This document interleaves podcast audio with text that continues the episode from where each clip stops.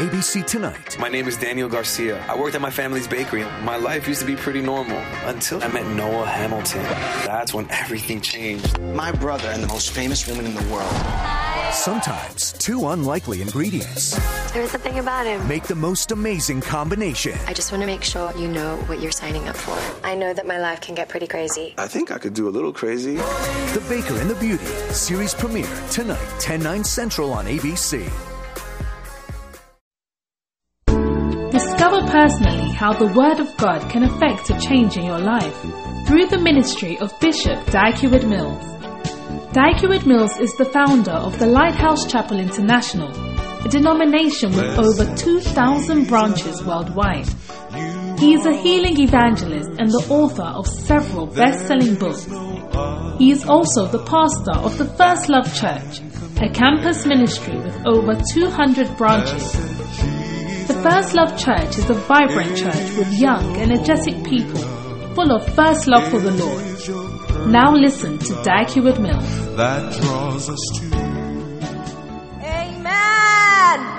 Hallelujah. How many of you are enjoying the service? It's time for testimony. Say Amen. How many of you here want to be wise?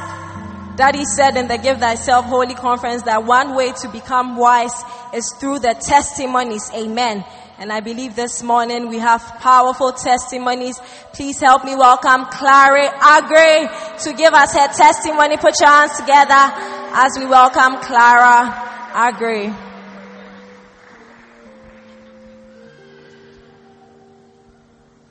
Hallelujah. My name is Clara Agri from the church in India.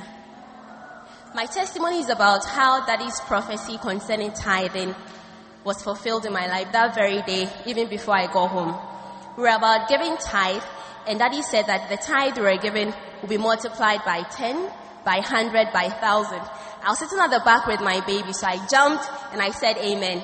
And I turned to the person by me and I told her that I have taken this testimony personal. Before I got home, a friend approached me and he blessed me with money. And when I took out the tithe, it was a multiple of 100 of the tithe I had given just in church that very day.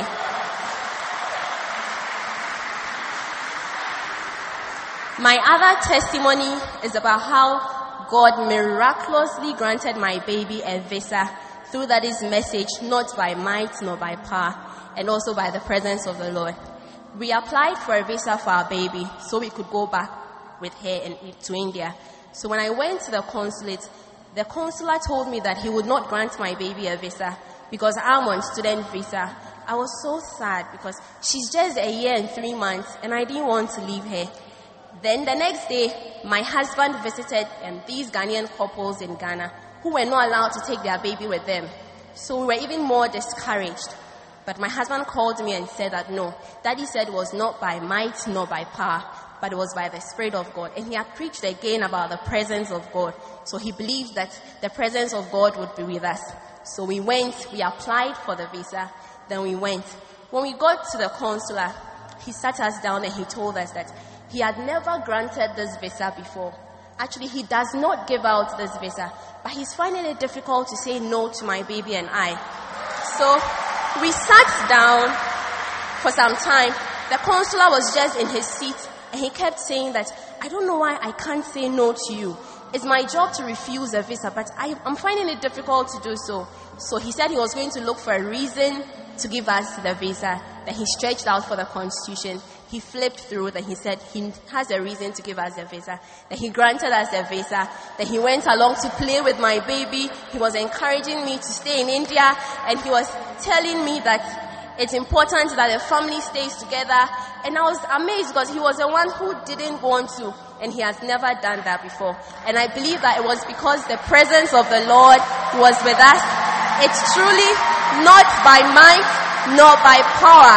And I want to encourage, I want to say thank you so much, Daddy. We believed in those words. We believed in that message. And as we were going that day, my husband will send me a message. It's not by might, it's not by power. And I'll respond, the presence of the Lord is with us. Thank you so much. I want to encourage all of us that the words our fathers say, they are real and they are alive to those who believe them. Thank you. Amen. Give the Lord a shout of praise. for a powerful testimony. We have another testimony. Please help me welcome Emmanuel Agbanyo to give us his testimony. Please encourage him as he comes on stage. My name is Emmanuel Ofori Agbanyo, First Love, KNUST, and I'm in the Film Stars. My testimony is about how God helped me through that is message to move from a second class lower to a second class upper. I remember during um, the wisdom impartation service, Wisdom 30, Daddy said that God is going to give us a boost in our life. So I believe it. And the booster um, said we should give a booster. And I remember Daddy said the boosters are called diamonds. So I mean, when I was in third year, second semester, I dropped in my average. Final year, first semester, I dropped again, and I was sad. So from January till the time I finished school, I've been believing God for a boost to just move to second class upper and finish school. So I remember when I got home through the message, I was believing God. I gave the booster that day and I was believing God and believing God. When the, even the results came, I was afraid to even check. But I mastered courage and I checked it. And when I checked it, I had gotten a second class upper. I want to say that. I want to say, Daddy, thank you for the prayers through WhatsApp. Thank you for the grace that is in this house. I want to encourage everyone to believe in the prophecies because a boost happened in my life. Amen. Amen. Give the Lord a shout. I have another testimony. Help me welcome Lerato to give us her testimony. Please encourage her as she comes on stage. My name is Lerato Manamela. I'm 23 years old. I'm a student of ABMTC Mampong and I'm from South Africa. My testimony is about how daddy's preaching on the presence of God um, delivered me from, it helped me to get over a boy that I was hung up on for a long time. I met the boy in 2012. When we met, I wasn't saved and we were just young and having fun. You know, like how LP Ida sings about high James? It was exactly that kind of relationship. So we dated for a while, and in May of 2014, I got saved and I accepted Jesus as my Lord and Savior and became a born again Christian. But we were still dating. So I was there in the church and I kept the relationship a secret from my reverend because I believe that I can just get him to come to church and then he'll be saved and we'll get married and live happily ever after. But as I stayed in church and I grew as a Christian, I realized that the relationship wasn't helping my faith. So in February of 2015, I broke off the relationship. And I was still very much attached to him. So even though we separated physically, I, were, I was still hung up on him. Um, in Feb- October of 2015, I came to Bible school, so we stayed out of touch for a while. Now, last week Sunday at about 12 in the morning, I was going through Facebook and I saw a post by this brother, and some feelings started coming back. And and I was feeling sad and I started to cry and I was just a bucket case. And then that afternoon, as we came to church, Daddy was preaching about the presence of God and how the presence of God is the only thing that can give you rest. And I remember specifically him telling us that some of you girls, you think that if only I can get brother so and so back in my life, I'll have rest. And he said that rest doesn't come from having John in your life. Rest doesn't come from having Kofi in your life, but it only comes from the presence of God. And I was so shocked. I actually felt like daddy was speaking directly to me, as if somebody had told him what I was going through just a few hours earlier that morning. So I was receiving the message, and then the best part is that when we were taking communion, as daddy prayed over us, I actually felt a knot untie in my heart. And I knew from that point that I, I had gained the strength to get over this guy and I was free. And I know now that the Lord will send somebody, the right person at the right time, you know.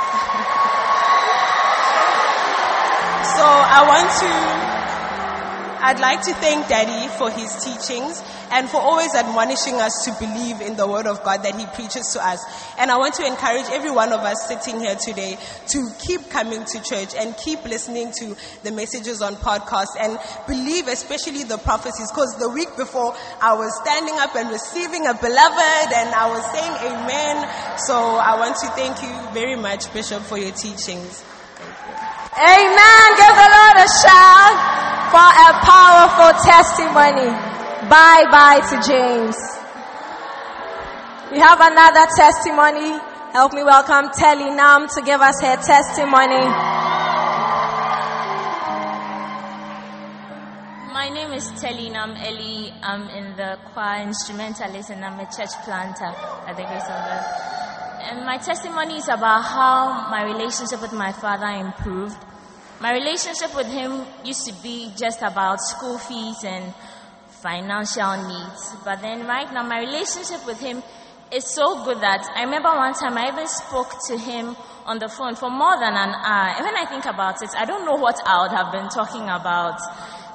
And it was, it was really nice talking to my father for that long time and having a meaningful conversation with him. And he advised me a lot. And it happened through the messages of Bishop. He, I remember he was preached, preaching a lot of times about we having a better relationship with our fathers. And I took that message seriously and I decided to improve the relationship with my father. And I know my father is a very frugal person. But then I asked, I had phone problems and then I asked him for a phone and without hesitation, he got me a phone and even got me an external. And I praised God because it's only because of the relationship I had with him. So I want to encourage all of us to take the messages seriously and take the advice practically and do it and our lives to be better. Thank you very much, Bishop, for teaching us about fathers. Amen. Give the Lord a shout. How many of you are becoming wiser through the testimonies? We have our final testimony. Help me welcome Eli Chega to give us his testimony.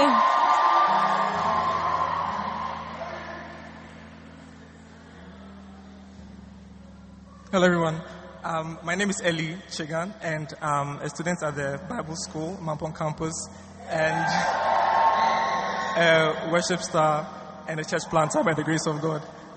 Um, my testimony is about how God delivered me from working for Pharaoh for the rest of my life. Um, the Bible says in 2 Corinthians chapter 10, verse 5, it says, casting down imaginations and every high thing that exalted itself above the knowledge of God and bringing into um, captivity every thought to the obedience of Christ. Now, um, growing up, I always wanted to live a very comfortable life, and the work of God was the farthest thing from my mind. So the most I felt I would do was to work hard, become rich, and support the gospel financially. And so that was the mind that I had. But, and so along these lines, I finished school in 2012. And within a week of finishing school, I got a job. And I wasn't employed for my national service. I was employed as a full-time worker. And it felt very good. And also within the first three months of my working in that company, I received a car to use. So I felt very, I was like, oh, this is what my God has for me. You know?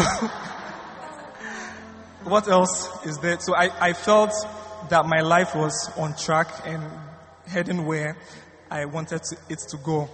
And I remember that it became very stressful. So I worked there for a number of years about, and in the second year of my being there, I began to feel like I was in the wrong place.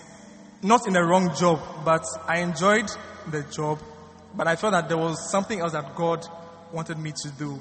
And I joined First Love Church after school. So I kept listening to the messages, and one day, Daddy was preaching about what it means to not serve God. And in other words, what it means to work for Pharaoh. And I was sitting there and he was talking about how Pharaoh was a very hard taskmaster. And I, the message resonated so much within me. And I don't know how, but daddy saw me sitting in the corner at CC and he called me to the front. and asked me whether what he said was true or not true. And I said it was absolutely true. And I remember this was he said, such a young man, why would you say that it's absolutely true? And I began talking about how um, the work was very demanding and that it's not enough to work for eight hours to be successful. Nights, weekends, and even Sundays are not yours. And he asked me what job I did, and I said that I worked in an advertising agency. And he said, Oh, I see. So, what are some of the things that you advertise? Do you advertise beer, alcohol? And I hesitated for a few seconds and I said, Yes, that's also part. And then he said, Okay, so that brings me to my next point. Then he went back to his notes and said that to work for Pharaoh means to build up the things of this world. And on and on. So after the message, I couldn't shake. I felt that God was the one standing there talking to me directly. And I couldn't shake the feeling of being in the wrong place and using the most productive years of my life to build up a castle in the sky. So, but eventually, um, through his messages, that conviction became stronger. It took me almost another year to finally become fully convicted and decide to work for God full time. And I just want to thank God that He gave me wisdom to choose the best career that there is. Thank you very much. Wow, give the Lord a shout for a powerful testimony. I told you that testimonies make us wiser. And I believe that all of us have received wisdom as the testimonies have come to us. Ladies and gentlemen, please help me welcome Ida!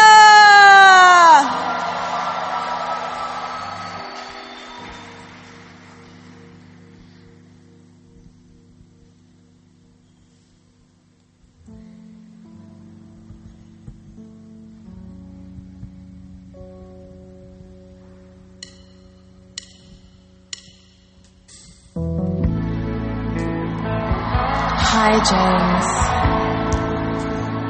So glad you could make it here tonight for this meeting. But can you excuse for one second? Because I just need to do something before I talk to you. I know it sounds kind of funny because of the way we've been. But I want to pray first. Let us pray. Or, you know what? Let me pray. Oh God, help me, please help me. I want to serve you, I really do. I want to follow you. Please help me. Please give me the Holy Spirit. I know that only you can make me strong. Today I have to do what is right. Because I don't want to fall into this mess again. The hour has come and the seed must fall into the ground and die. I know you have made me strong enough to do this. I love you, Jesus. Thank you, Lord. Amen. I had to meet you here today. There's just so many things to say. I really need to set things right. Here to speak the word of God. We've been living in sin so long. We both know it's not right. This fornication can't go on. Let's just quit and say goodbye.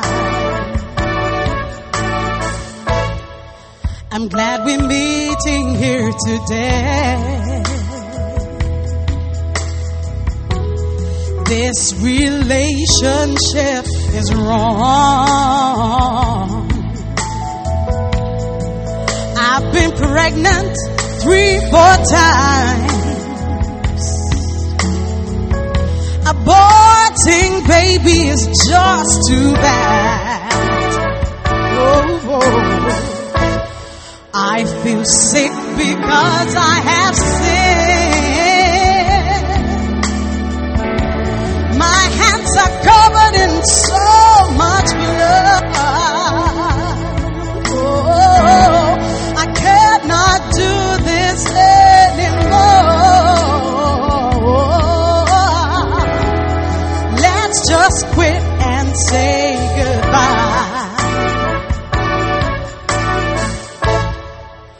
For so long we've been together. Oh, James. But I won't be seeing you anymore. Oh no. I can't help crying as I speak. I've been crying all week long. It's time for me to take my cross and follow Jesus every day. Cause I have found a greater love. Oh, James, the love of Jesus is so real.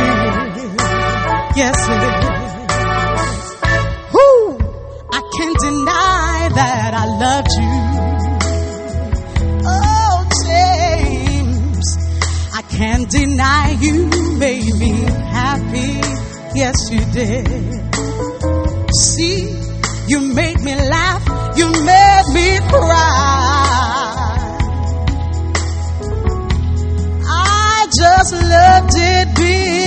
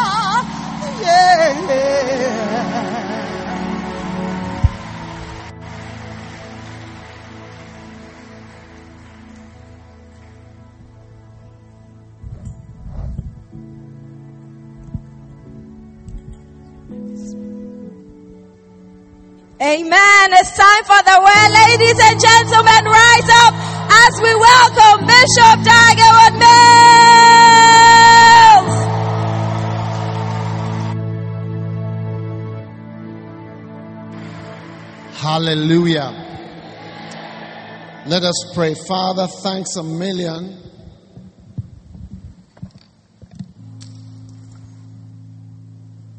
For the opportunity that we have today. Please guide us by your mighty spirit.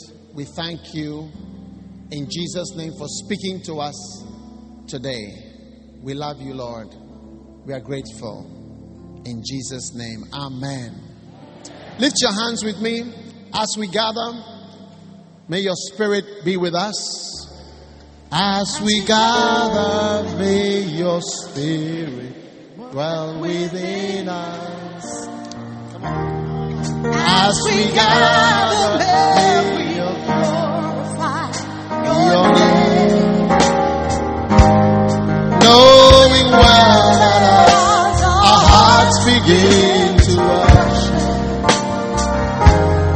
we'll be blessed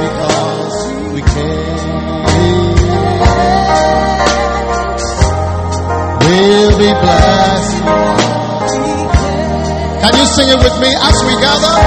May your spirit. As we gather, may your spirit work within us. As we gather, as we gather, your name. knowing well, knowing well that as our hearts begin to worship, we'll be blessed because we came. We'll be blessed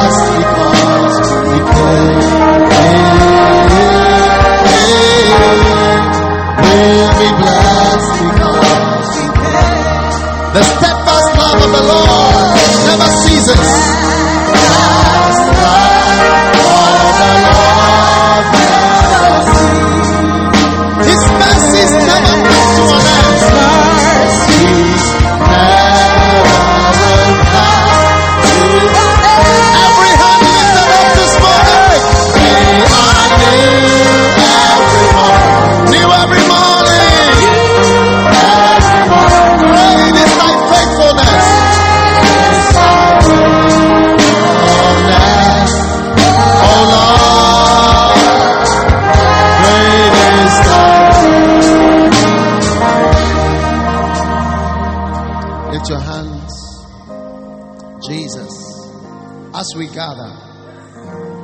we are glad we are here.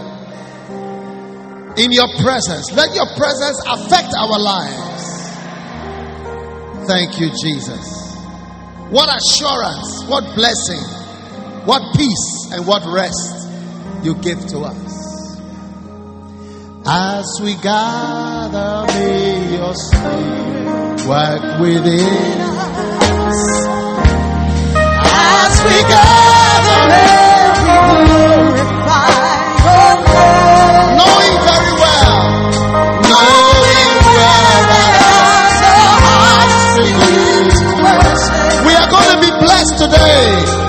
You.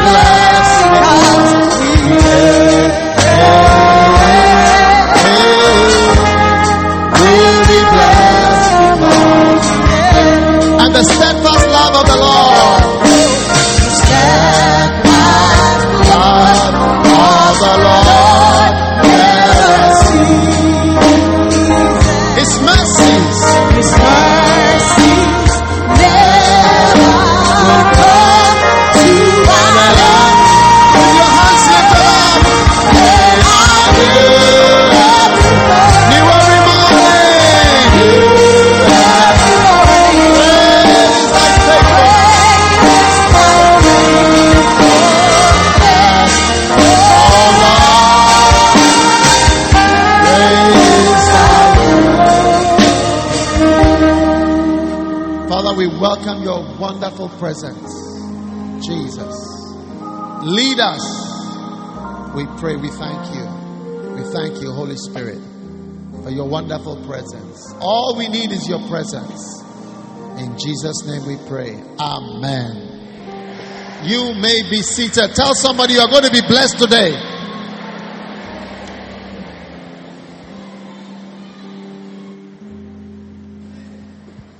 Tell somebody you are definitely going to be blessed today.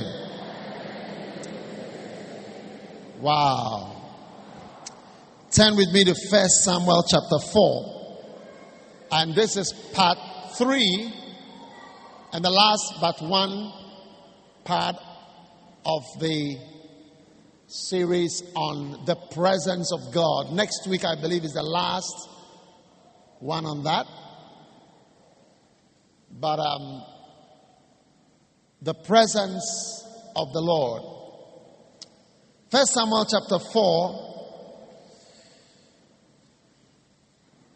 verse 19. His daughter in law, Phinehas' wife, was with child, near to be delivered. And when she heard the tidings that the ark of God was taken, that her father in law and her husband were dead, she bowed herself and travailed, for pains came upon her. And about the time of her death, the women that stood by her said, Fear not, thou hast borne a son. But she answered not, neither did she regard it. Obviously, she was very weak from the labor. They didn't have cesarean section in those days. And she named the child Ichabod, saying, The glory is departed from Israel because the ark of God was taken and because of her father in law and her husband. And she said, The glory is departed from Israel because the ark of God is taken. All right? Now, the glory of God is the presence of God. If you turn with me to Exodus chapter 33. Exodus 33. Can you hear me clearly? Please forgive us all the things we don't have. They are all improving gradually. Better sound is coming. Amen.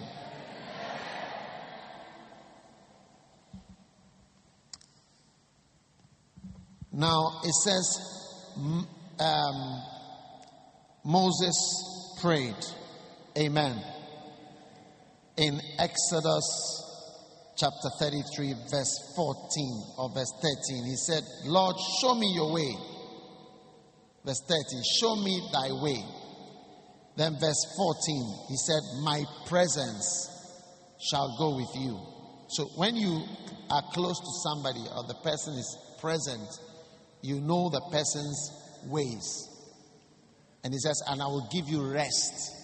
That is what the sister was talking about in her testimony. Rest does not come from Brother John or James, but rest comes from Jesus. No, no man can make you restful or happy, including a Christian man. Some of them, the most restless wives are wives of Christians.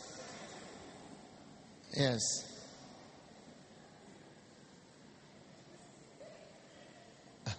Why are you laughing? You know, you must, you must, you must know that we are, we are born again, but our flesh is the same. The flesh is the same. That is why Christians make mistakes and Christians commit sins because the flesh is not changed and the, the mind is also not changed.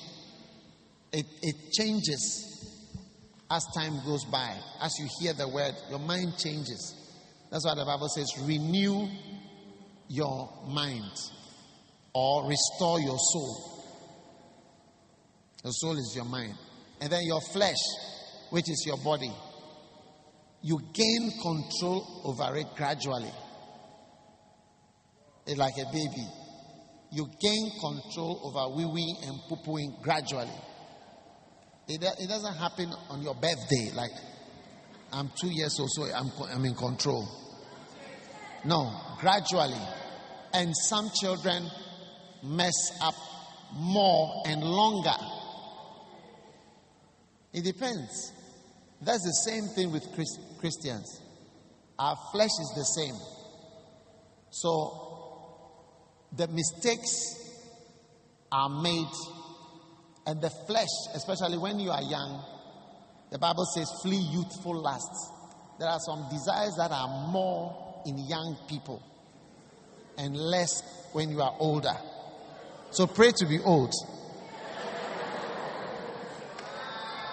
So that you have less of certain desires. And you must also marry when you are young, when your desires are very strong. Because God has given you some organs that are used for these desires.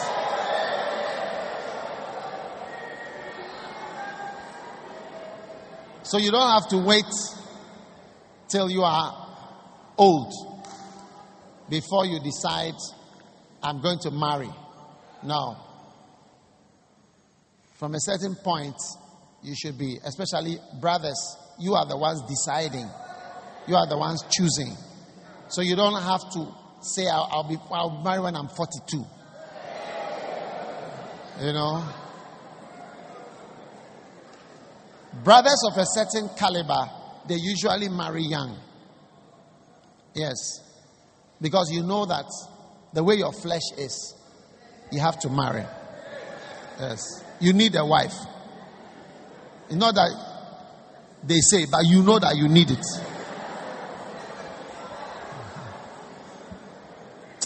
Receive it in Jesus' name. I'm talking about the presence of God. I don't know what, have, what has happened to all this. Uh,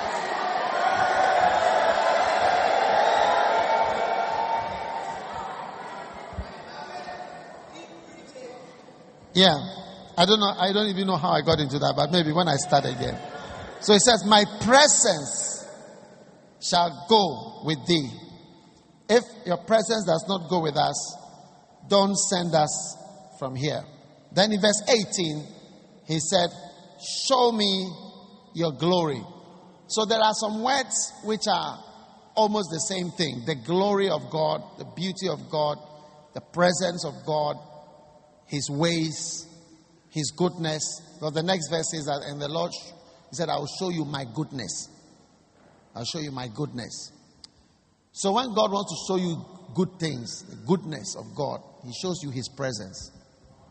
The anointing, what we usually call the anointing, is actually the power to work for God and to do things, which is different from the presence.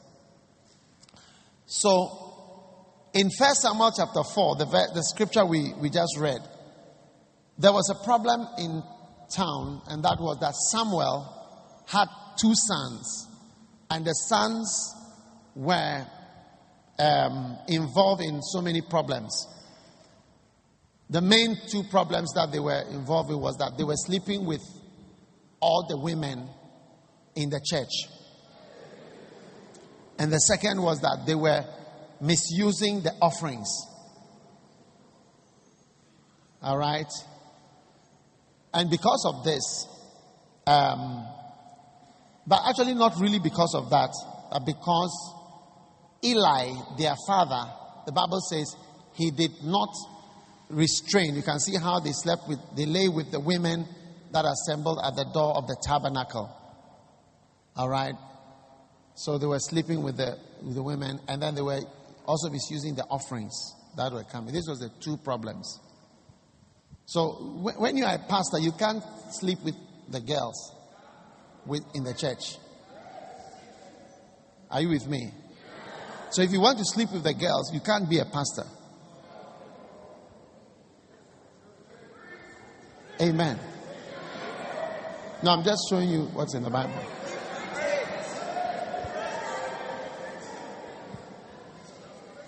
And so, but the problem was that Eli, who was the senior priest, the Bible says he did not restrain them.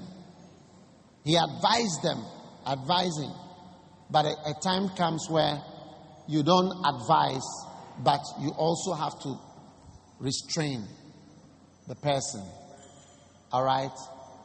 So he did not restrain them. And because of that, God promised that he was going to really punish them. And the big punishment was that they would all die. He said the two sons would die on the same day, which is unusual. You say it's unusual. Two, ch- two children in one day. He said when you hear about it, your ears will tingle. You know, whenever we hear unusual things, it's supposed to make you, make you notice. All right? So he says, two of your sons will die, you also die. And then the glory is going to go away.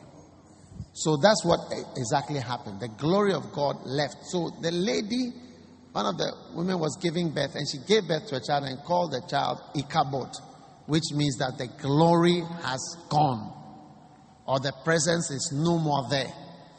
Okay? Now, this ark is, a, is something that is worth looking at. What is the ark? But not today. But the ark symbolized where God was. So, all through the, um, the, the things that happened after the ark was taken away, are you there? Um, are very interesting because it shows you a lot about the presence of God. So we see in First Samuel, I want, I want us to see about I don't know how many things we can look at, but about maybe four or five things. What happened with the, when the presence of God started to move around? Because the presence of God was the ark of God. So in First Samuel chapter 5, we see now the ark has now moved to somewhere. Let us see what's going to happen when the presence of God moves to somebody's area. First Samuel chapter 5, verse 1. And the Philistines captured the ark of God and brought it from Ebenezer to Ashdod. That's their town. And the, when the Philistines took the ark of God, they brought it into the house of Dagon and set it by Dagon. That's not my name, but it's, it's, it's, it's not, it's not a, it's a bad, that's a bad name. And when they of Ashdod rose early in the morning, behold, Dagon, Dagon was fallen on his face to the earth before the ark of the Lord. Hey. So you see that the big idol was there and it fell down. All right. And they took Dagon and set him in his place again. When they arose early on the morrow, Behold, Dagon was falling upon his face before the ark of the Lord. And then the head of Dagon, both and the palms of his hands were cut off, and only the stump was left to him. So the idol had fallen down, all right, and it was only left with the stump. Therefore, verse 5 neither the priest of Dagon uh, tread on the threshold of Dagon unto this day. Verse 6. Now the hand of the Lord was heavy upon them of Ashdod, and he destroyed them and smote them with emerods, even Ashdod and the coasts thereof. And when the men of Ashdod saw that it was so, they said, The ark of God and of Israel shall not abide with us, for his hand is heavy sore upon us. Amen. So in First Samuel chapter 5, you see that when the presence of God moved into a temple where they were worshiping an idol, you see a reaction. Hallelujah. You see a reaction. Amen. And um, emerods are a type of boils, you know, that they were um, experiencing. So may you not experience emerods in your life. Amen. Because God doesn't like people who worship other gods. Amen. It means boils or tumors, which is cancer, tumors, and hemorrhoids, piles. So, bleeding from your bottom, hemorrhoids, and hemorrhoid is like a, swell, a swelling of your anus that can come out.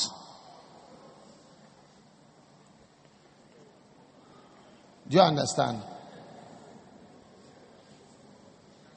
That's piles.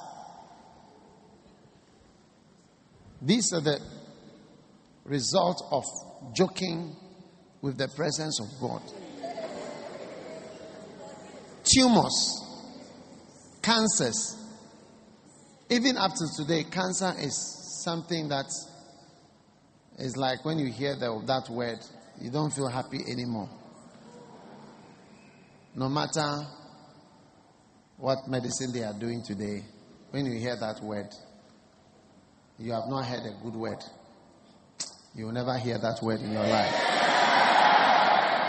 Can you hear me over there? Over there. Can you hear me on this side? Those people cannot hear. Oh. They can't hear this. If they cannot hear, can they move maybe and come under the balcony here? Can you hear? No. All of you, take your chairs and come to the back here. Move. Why should you come to church? You can't hear. They can't hear all, all that side. You can arrange them at the back under the balcony here. I think until we have uh, a better sound system, we have to arrange ourselves in a way. It's also a good problem to have.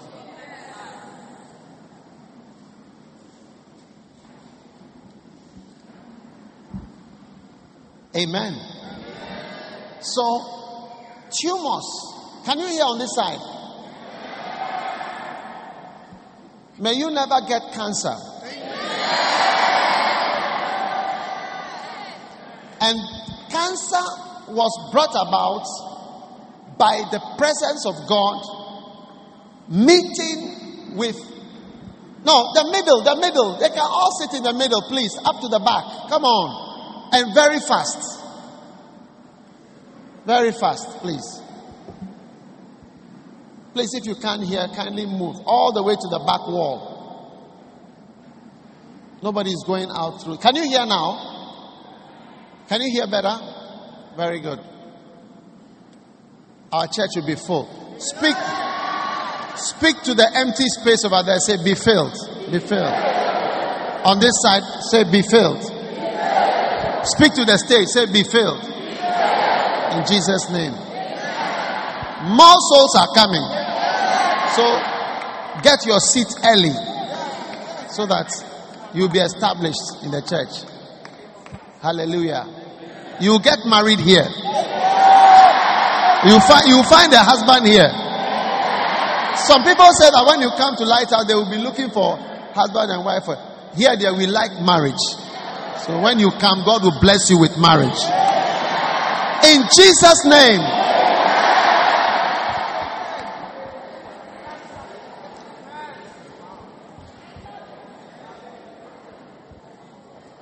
All right.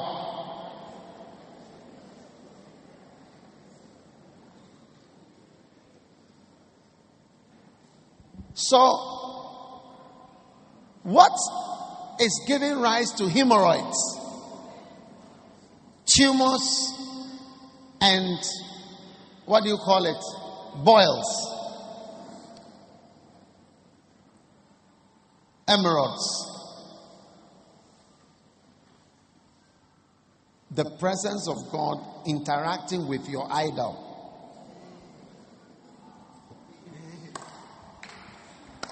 So, anybody who has an idol, you, you must be careful. God is a very jealous God. You know, all through the Bible, even, you know, so many things he doesn't comment about. Oh. David marrying so many women, Solomon marrying so many women. It, it's like it's almost like he's silent. But when it came to other gods, that is where you see God's reaction. Even in the case of Solomon, he married 1,000 ladies. I mean, his, his, his, his wife were a church, a mega church. Like everybody in the church was his wife. and, and, and God didn't say anything.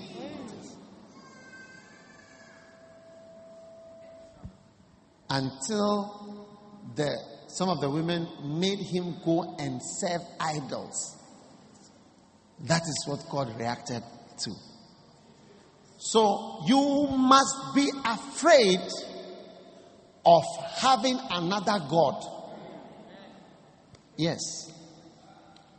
And something else that is too precious to you. So you mustn't like anything too much. That's what I've learned. Don't like anything too much. And some of the things that God has scrambled in your life that are not too excellent, they are all God's assistance to you not to like it too much. Do you understand? Yes. Yeah.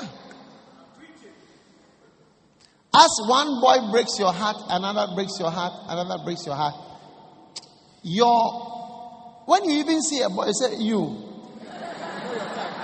I know, I know, I know your type. You are you are coming to break you are coming to break my heart. You are a breaker.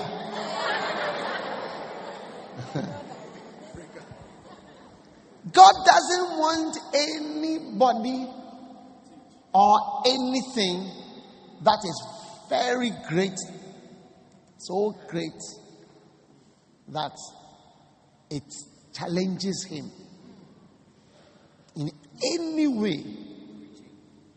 This is what I, I mean, even from uh, being a Christian, not even even from the Bible, but in the Bible you see. Look, when he gave uh, Abraham the child, Isaac, it was like Isaac was really so special, you know, to Abraham. So a time came, God said, you know, um, remember how I spoke to you the other day that you should leave your father's house and come and serve me. I have another mission for you. What is that? I need you to sacrifice. Isaac, your special thing. Yes. So that I will be the only one left. Because I can see that since you give it back to Isaac, like everything is about Isaac.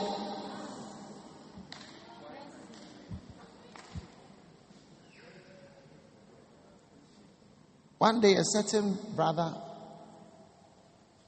came to see me and he said,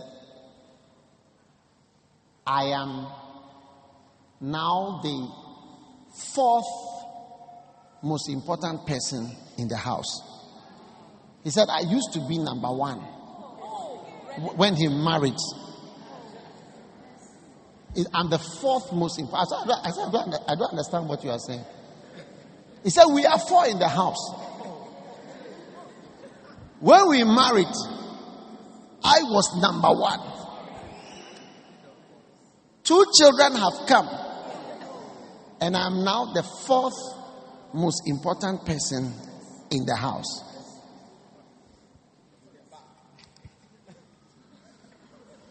Brothers who are planning so hard to marry, I want you to know that you may not know that you are being used to produce a child and to produce the one who is coming to displace you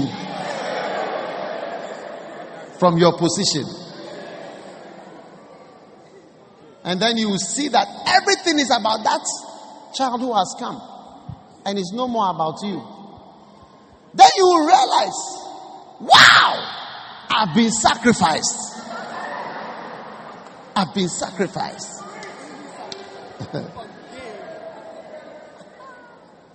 May you never be sacrificed. In Jesus' name. Yes. You know, two years ago I was in Korea and I saw some I don't know what occurred to me. I called them. They were all married people. All of them had children. I don't know what came over me. I just said, supposing one person in your family has to be chosen to die. I, I called the wives. Supposing one person has to be chosen to die.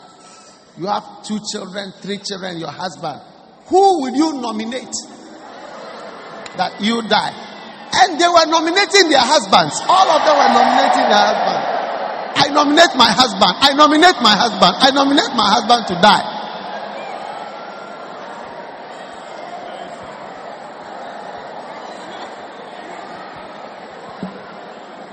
Wow. Eh, wow.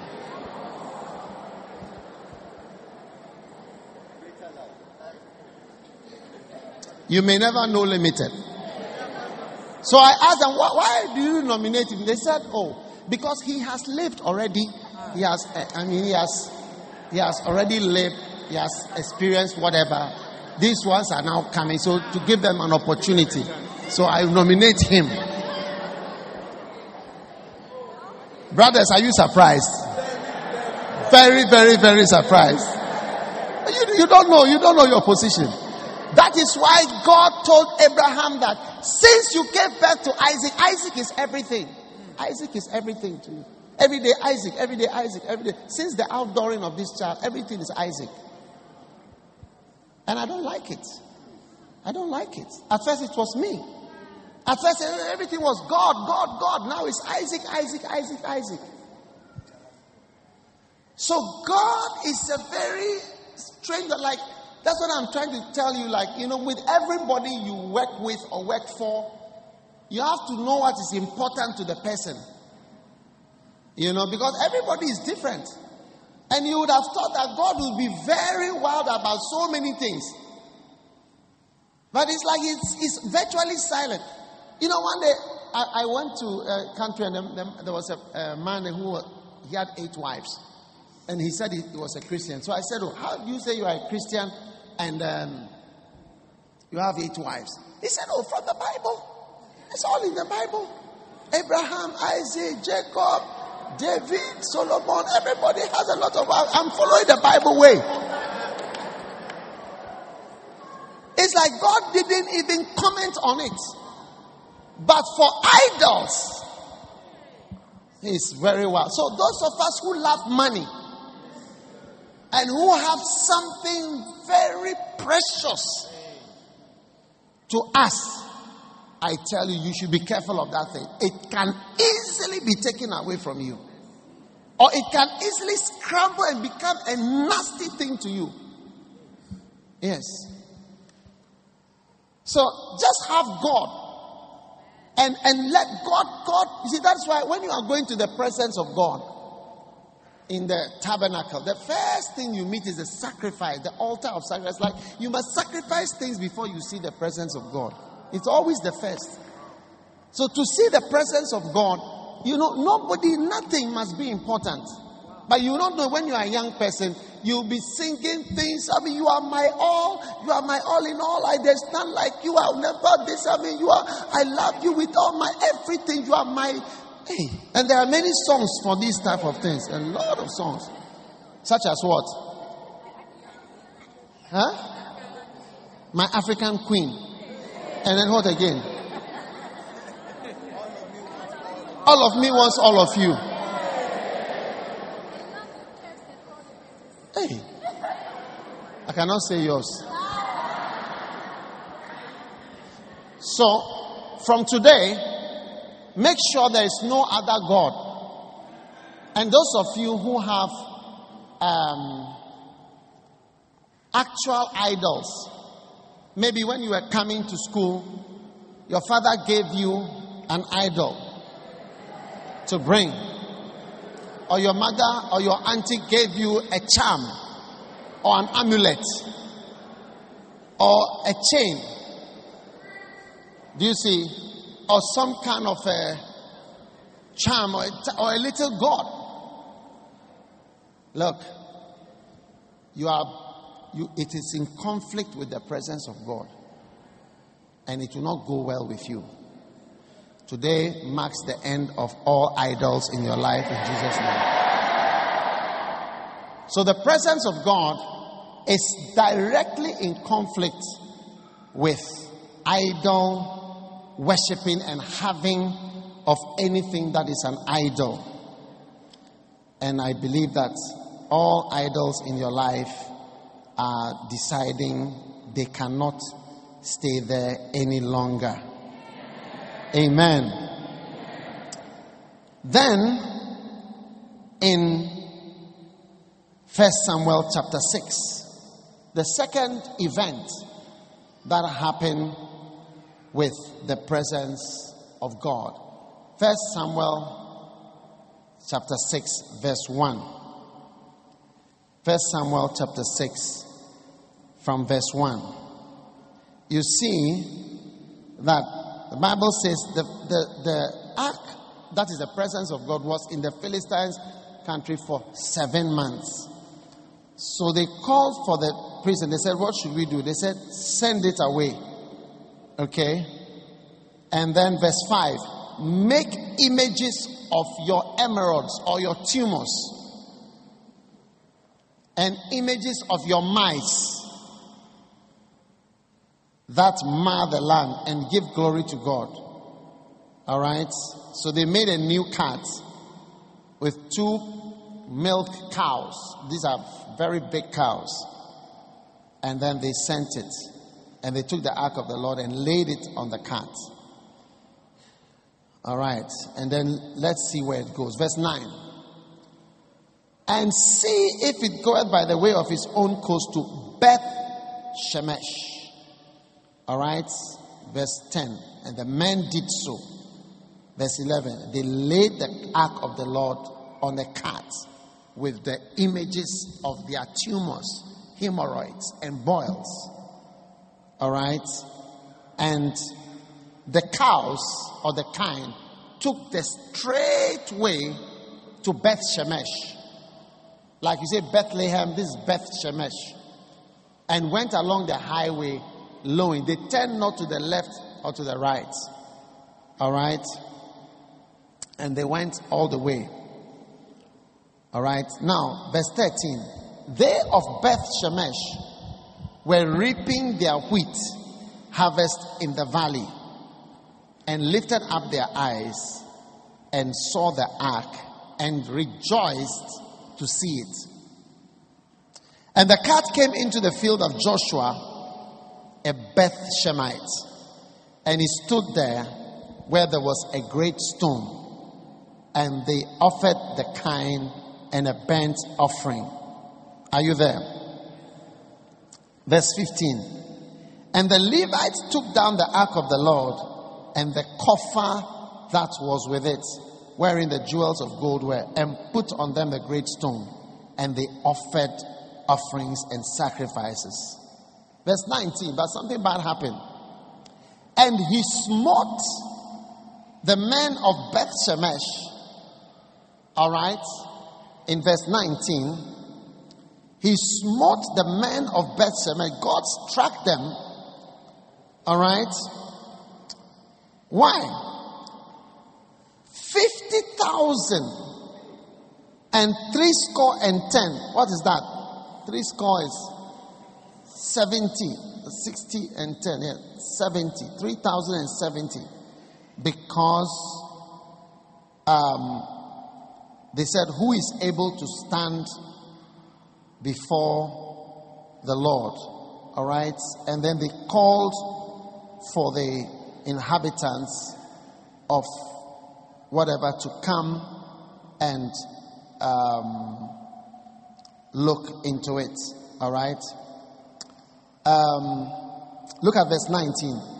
He smote the men of Beth Shemesh because they had looked into the ark of the Lord. So now, these people had cancer because they had idols and then these people had, uh, how, many, how many died? 50,000. That's a lot of people, eh?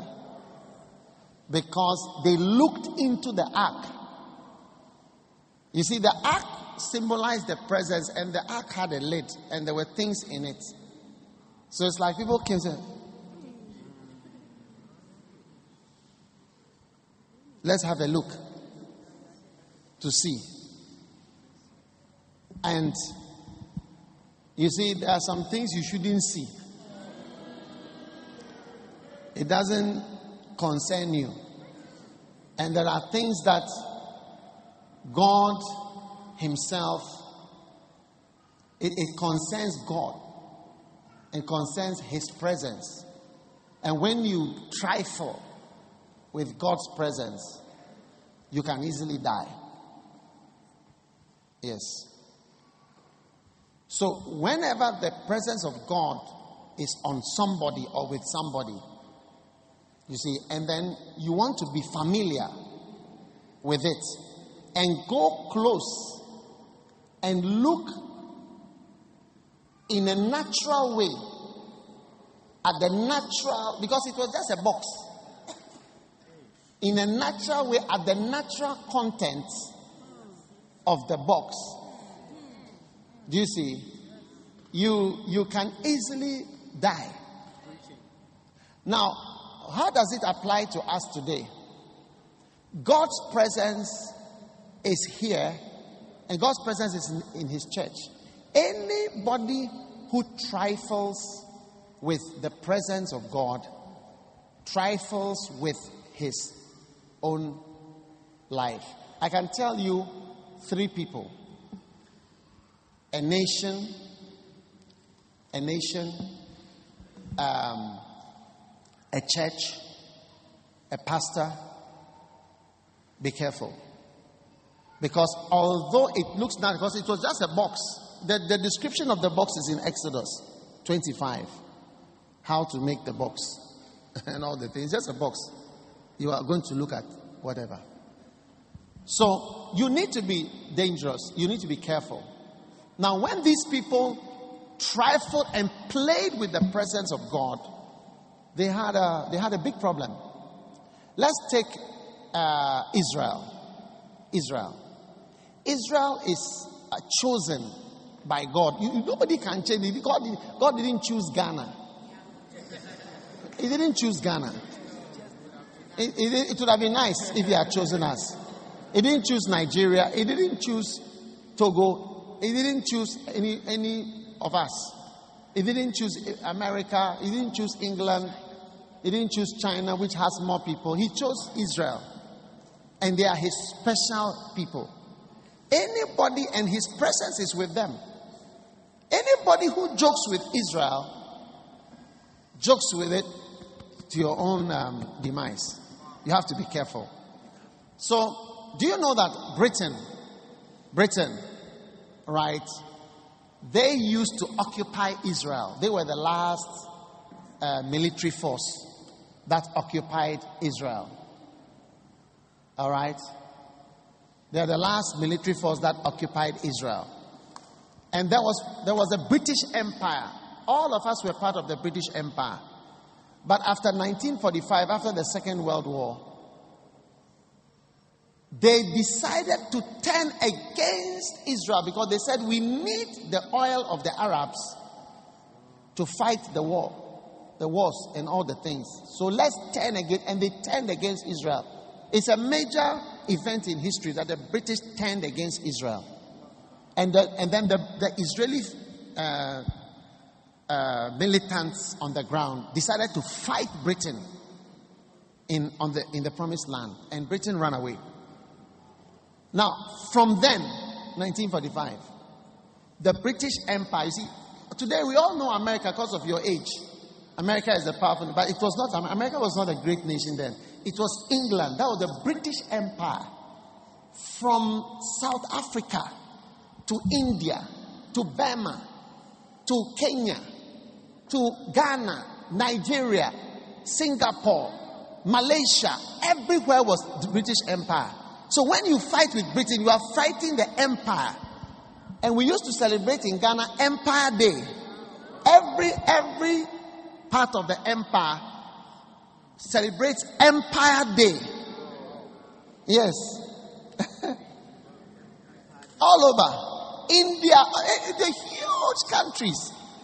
were all part. So when you fight with Britain, you are fighting an empire. And the king of England was not a king, he was the emperor. Yeah.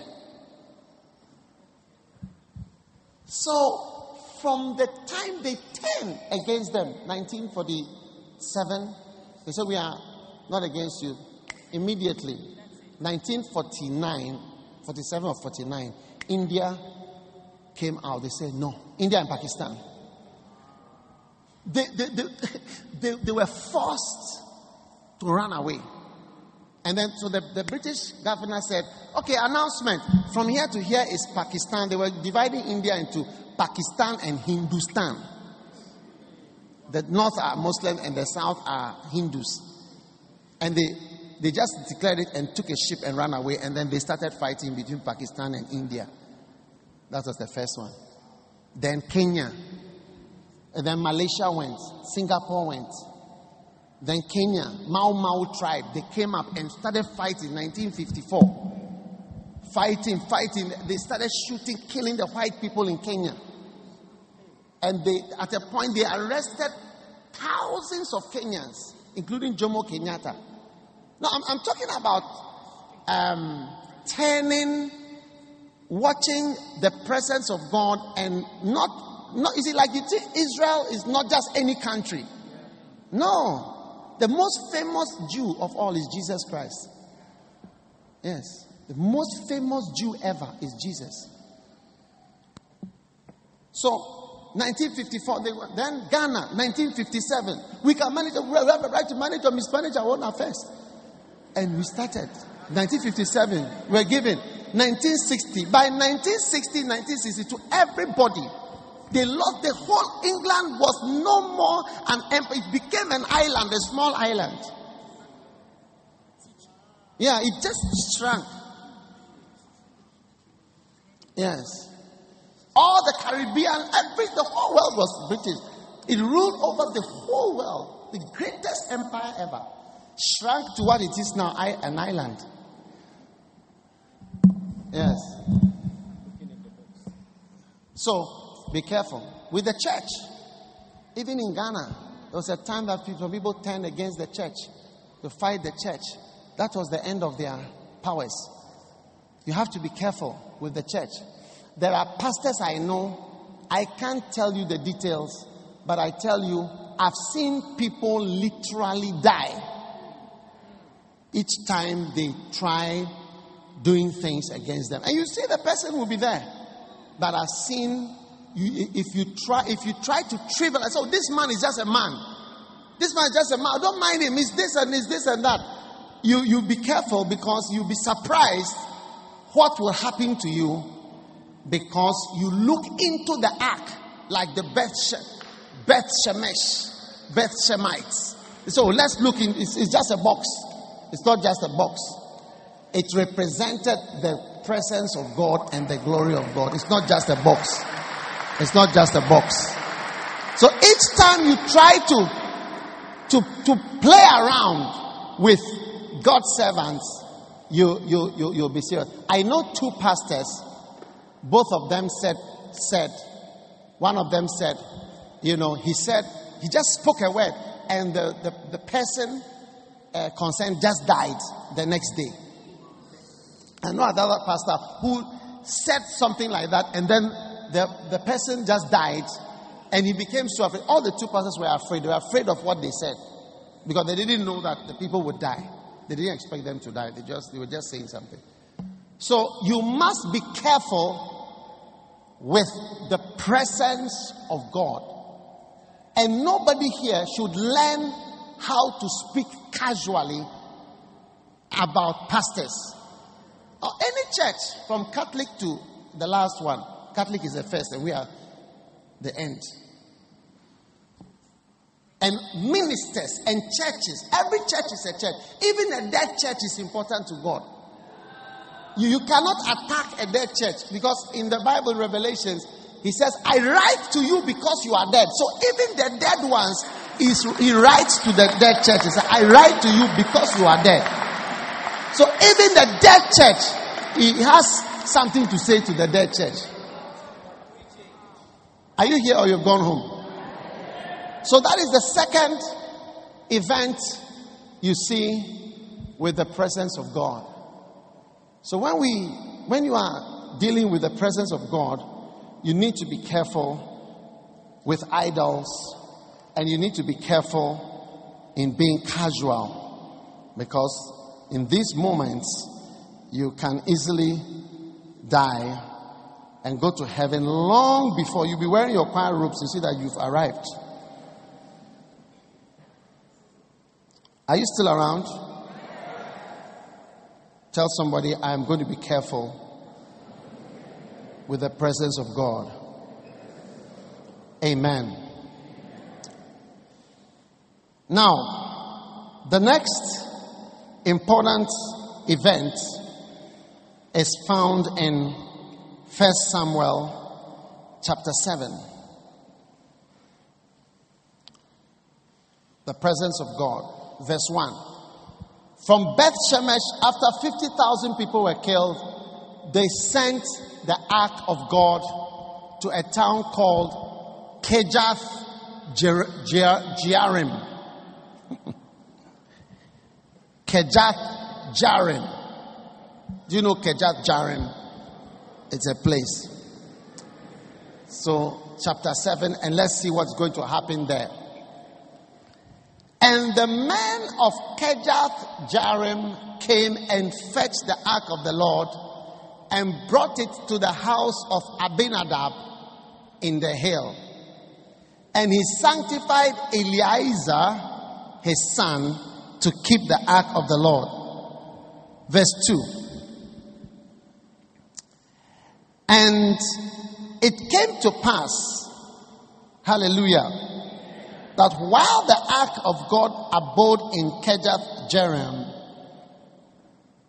that the time was long, for it was 20 years, and the house of the Lord lamented after Israel. Hallelujah. Now, in the house of Abinadab, Nothing happened. Nothing. Nothing at all. Nobody died. No miracle happened. No blessing. You see, this, is God. God is a mysterious, see, the word mystery, you see it all through the Bible.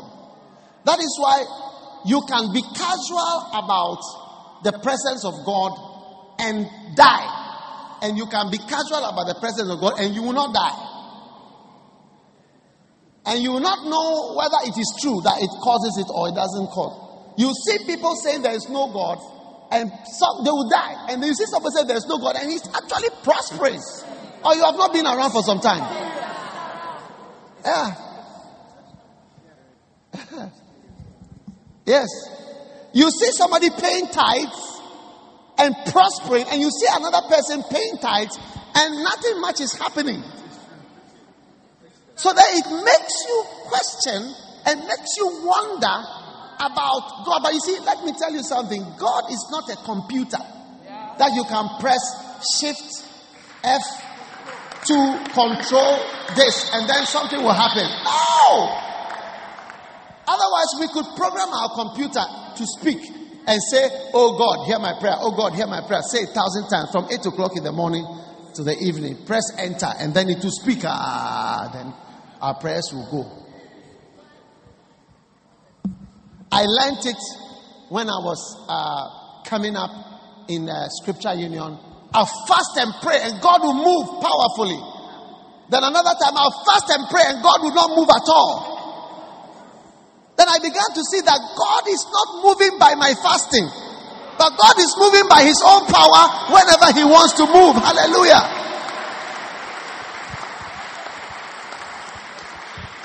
No one.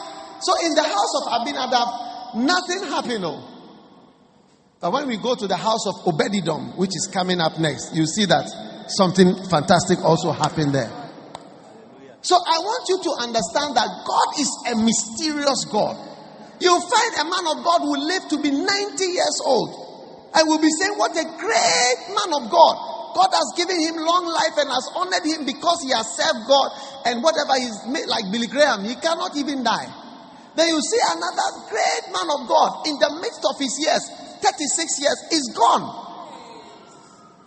So, what I'm trying to tell you is that don't let any of these mysteries confuse you. Your faith is in God and not in a particular outcome or a particular way that things must be. Your faith is in God. And so you must be careful because in your case, you may die. And somebody say he may not die. Look at Aaron. Eh, who made the, the, the, the calf of gold? Aaron made it. He told the people, Bring all your earrings. And he made the golden calf and told the people, Please worship the golden calf. When God came, he killed thousands, and Aaron was still there. He didn't kill, he didn't kill Aaron at all. And we all know that it was Aaron who organized the calf, even the idea to have a calf and the organization and the leadership. He provided the leadership, the leadership mantle. But when it was time for dying, he didn't die. It was the people who died. Both Miriam and Aaron criticized Moses about his marriage. Only Miriam was struck with leprosy, which is a death, a, a, a, a terminal disease. But Aaron was not struck with any disease. Meanwhile, both of them murmured against Moses. Numbers 13, I think. Yes, both of them spoke. Aaron and Miriam spoke. Both of them spoke. But Miriam was the one who got sick. So me and you may be discussing. As each word you speak is bringing, the diseases are coming the hemorrhoids are coming, the cancers are coming, the tumors are coming, the piles are coming, and your life is going off. So be careful about the mysteries of God. Be careful with the presence of God. And don't say, oh, this one, that's a box. Oh, but this one, what, what, what is it? But it's nothing. Oh, uh, if God was it, why would God allow them to be defeated? Be careful. Be careful. Because at the end of the day, God is alive and God is real. Amen. So the glory of God is, is mysterious. And I don't think God has any, He doesn't have any reason to um, explain Himself to, to us. Do you know, when you go this way, you get towards the sun, you meet Mercury, Venus, then you come to Earth. They took, they took off in 1977 to go and look for planets. And they found Jupiter. I mean, they had already seen it. Jupiter, Mars, Jupiter, um, Saturn.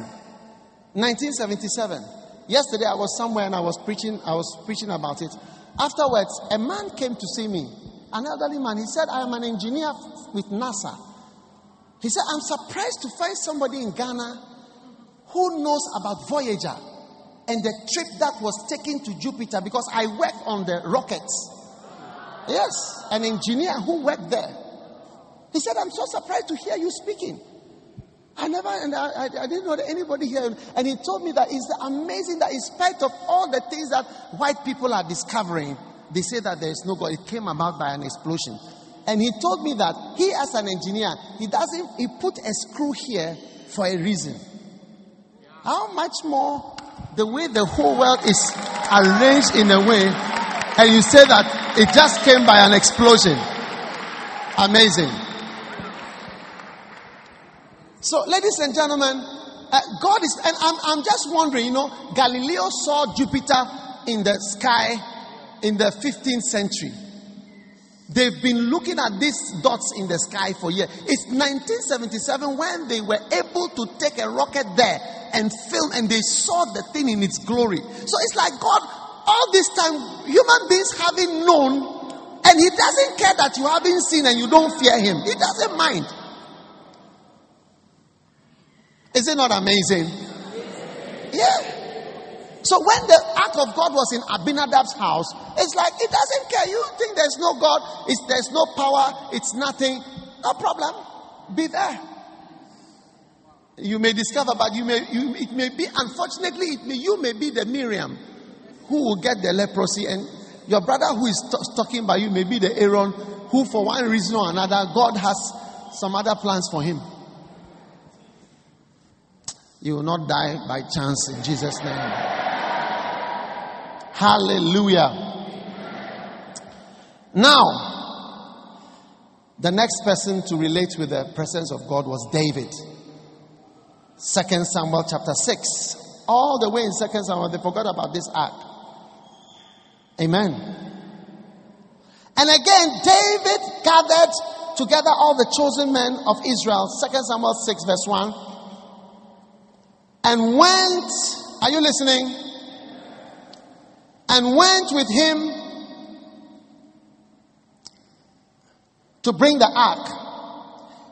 Verse 3 And they set the ark of God upon a new cart and brought it out of the house of Abinadab where nothing happened. You remember Abinadab? Nothing happened in Abinadab's house.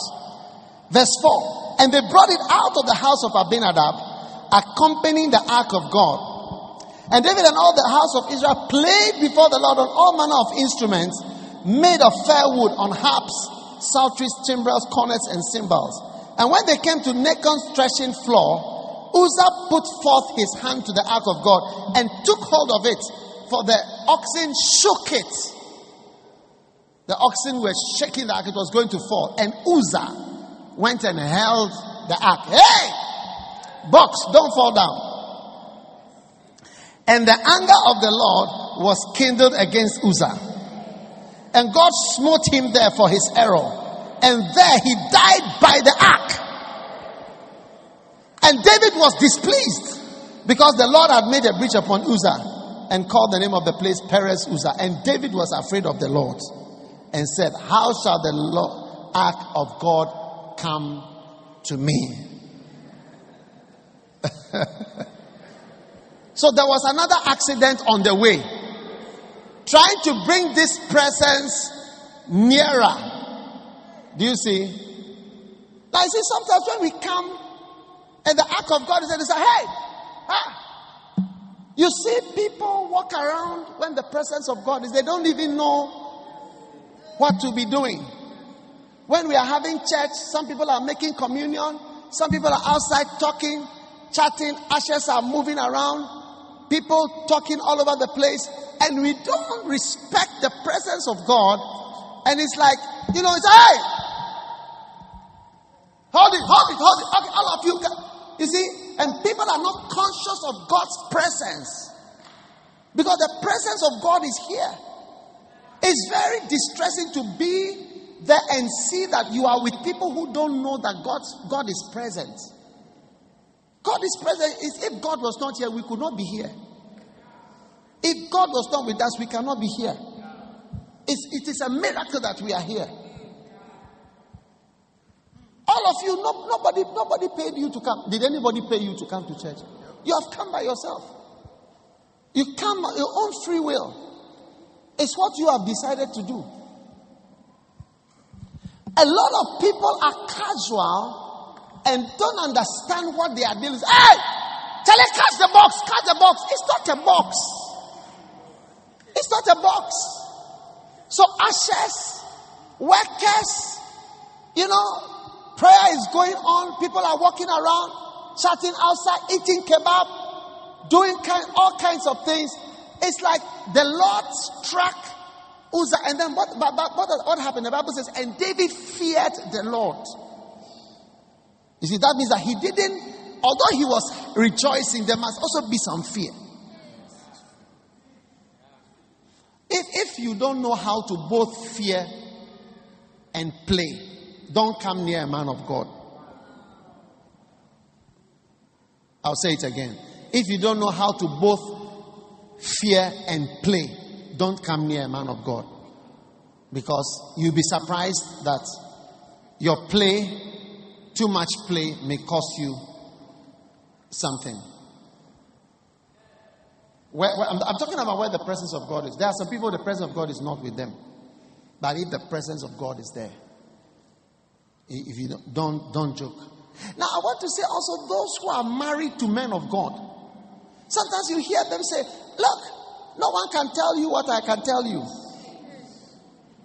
Or children of men of God, children of pastors. You, you see, so you sometimes some of you see your father struggling to pay your school fees and look after you. You don't know that God is with him. And maybe God is far more pleased with him than a rich man whom you are admiring. Who you say, this, look at how this man, this one came to school, he has a nice phone, he has this, he has this, he has that, and whatever. You don't know how maybe God really loves your father. As he is trying to serve God, and maybe he doesn't have too much of anything, but he's a, he's a servant of God. He's a God lover. You don't know. And sometimes you are children and you, you rather, you just be even striking your, your, your striking the box from the side. Look, every man of God and every priest and every pastor or every box, every ark is just also a box made of shittim wood. It's, it's just wood. That's also what it is, but that's the glory. If you can't relate with it, you should be you should be you should be careful. Oh, David was shocked. So I thought we were just playing. I thought we were just playing. Play, but know what you are doing. Otherwise, you, you, you'll be surprised. Do you know why Benny Hinn perhaps is the only person who received such a miracle anointing from Kathryn Kuhlman? Although Kathryn Kuhlman was American, he is Palestinian. He's a, a, an Arab. He speaks Arabic. Because when they were at the service, he tells a story. And, and, and other Americans challenged him. He said, But we were there, we didn't see all that. And he said, Look, whilst he was sitting there with Kathryn Kuhlman, he was attentive. His eye was on, he was, he was amazed by the woman, amazed by the power, amazed by the. All the Americans, you don't hear of any American walking in that healing. Which American have you heard of walking in that? She was there with them, none of them received anything.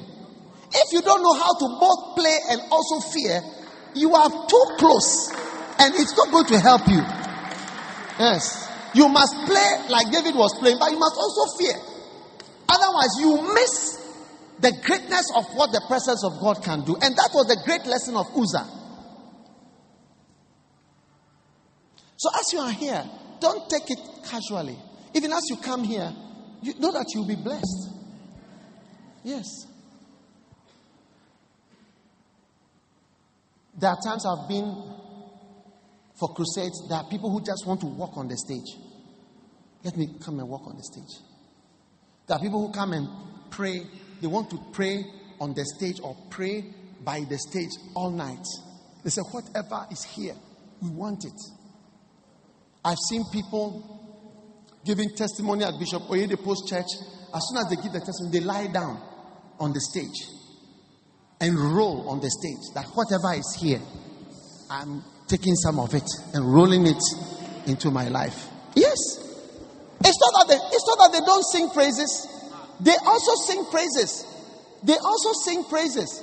They also clap and they also play, but they also fear. That's the difference. Sing, play, fear. Sing, play, clap, laugh, dance, but fear. That's, that's how the presence of God is. If you, if you joke with the reality of God's presence, you, you would you'll be surprised. You will think that, oh, this is just Israel. ah, we need oil. Do you know why? Do you know? Look, my, my father in law, he went, you see, they, they, my father in law, a Ghanaian, when Britain declared war on England, uh, Britain declared war on Germany, Japan, they took soldiers, millions of soldiers from India, Ghana. My father in law was one of the soldiers. They were conscripted from here straight to India. He went to fight in Burma. Yes. Lots of Ghanaians went to fight because we are part of the empire. We celebrate Empire Day. It was a big country. The whole world was England. you, you cannot get any Ghanaian soldier to go and fight somewhere for Britain. What is Britain? Oh, an island. We are also a country. You are a country, I'm a country. We can manage or mismanage our own affairs. You will not be divided in Jesus' name. Tell your neighbor, play, clap, sing, but fear. Amen. Amen. So we have seen, what have you seen? The first person was who? The presence of God. Who was that? check, check your name. I gave you, I'm giving you Dagon in Ashdod. The presence of God versus Dagon. God said, I don't like idols. The second one was who? Bet, ah? Bet Shemesh. What happened there? 50,000 people died because they were looking into the thing. Looking at the natural contents. The next person was who? Keja, Jeram. What happened there? Nothing happened. Trust God for mysteries. 20 years, nothing happened. Nothing spectacular happened. Look, let's take the names again in case you didn't write the notes. Number one, Ashdod. Ashdod. What happened there? Their, their God died and they all had cancer, tumors, piles, hemorrhoids. Number two, Beth Shemesh. There they looked into the ark and they had 57,000 people died. The next place was what? Keja Jerim. That's one. What happened? Nothing happened. The next one was where? Uzzah. Have we done Abinadab? Yes. Abinadab was at Kerat Jarem. Yes. You see, we are doing Bible study. Why did you come to church? Is it not the Bible that we came to? Yeah. Hey! Now Uzzah has brought a whole problem. And let's see what is next.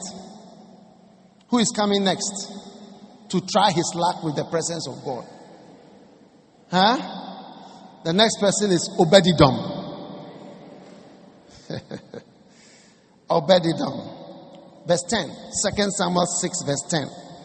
So David would not move the ark. After Uzzah died, David would not remove the ark of the Lord with him to the city of David, but carried it aside into the house of Obededom, the Gittite. I think he was not a proper Israeli, so he didn't know what was coming to his house. and the ark of the Lord continued in the house of Obededom, the Gittite, three months And the Lord blessed Obededom and all his household. Hallelujah. Hey! And it was told King David saying, the Lord has blessed the house of Obededom and all that pertained to him because of the act of God. So David went and brought the ark. When he heard that the, the presence of God was bringing prosperity, he said, Charlie, I need the presence of God in my life. You are going to see the presence of God in your life. And the blessing, the presence of God is going to give you prosperity and blessings in your life. Yes. The presence of God brings a whole lot of blessings. It took only three months of the presence of God. Three months. In the next three months, I declare there's a change in your situation. Take out a piece of paper right now. Take out a piece of paper. I want you to be writing down some of these prayers.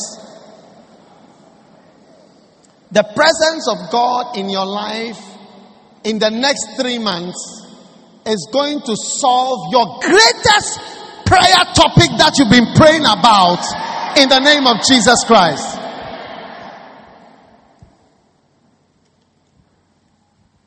Wow.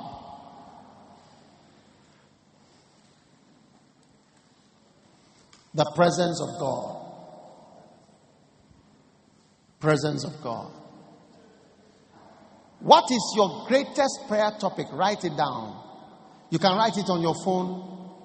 You can write it in your book if you still use pens. Whatever. Three things in three months. Number one, your first greatest topic. Number two, your second greatest prayer topic. And number three, your third greatest prayer topic. Through the presence of God in the next three months you will see a change that you, you yourself will say that it's only a miracle that has brought about this change. The Lord blessed the house of Obededom, and all that pertaineth unto him. Those in the house were blessed. His cars were blessed. His business was blessed. His family was blessed. All that pertaineth unto him. Whatever concerns you Three things that concern you. As you write it down today, you are declaring your faith in the next three months. We are in, are we in September? Today is when is September? Today is September. Tomorrow is August, September. Two days, three days, some days. September, October, November. That's why December will be a nice month for you.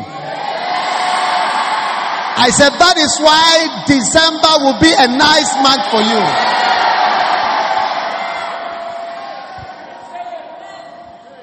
The prophecy you believe is the one that is going to happen practically in your life. Believe in the prophecy by the presence of God in your life. God is changing everything concerning you. Amen. In three months. In three months. I said in three months. Someone said, Can everybody's life change in three months?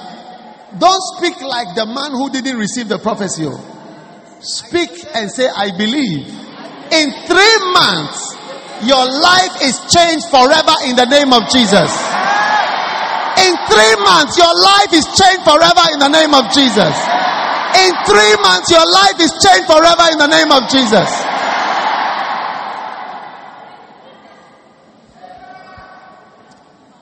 Hallelujah.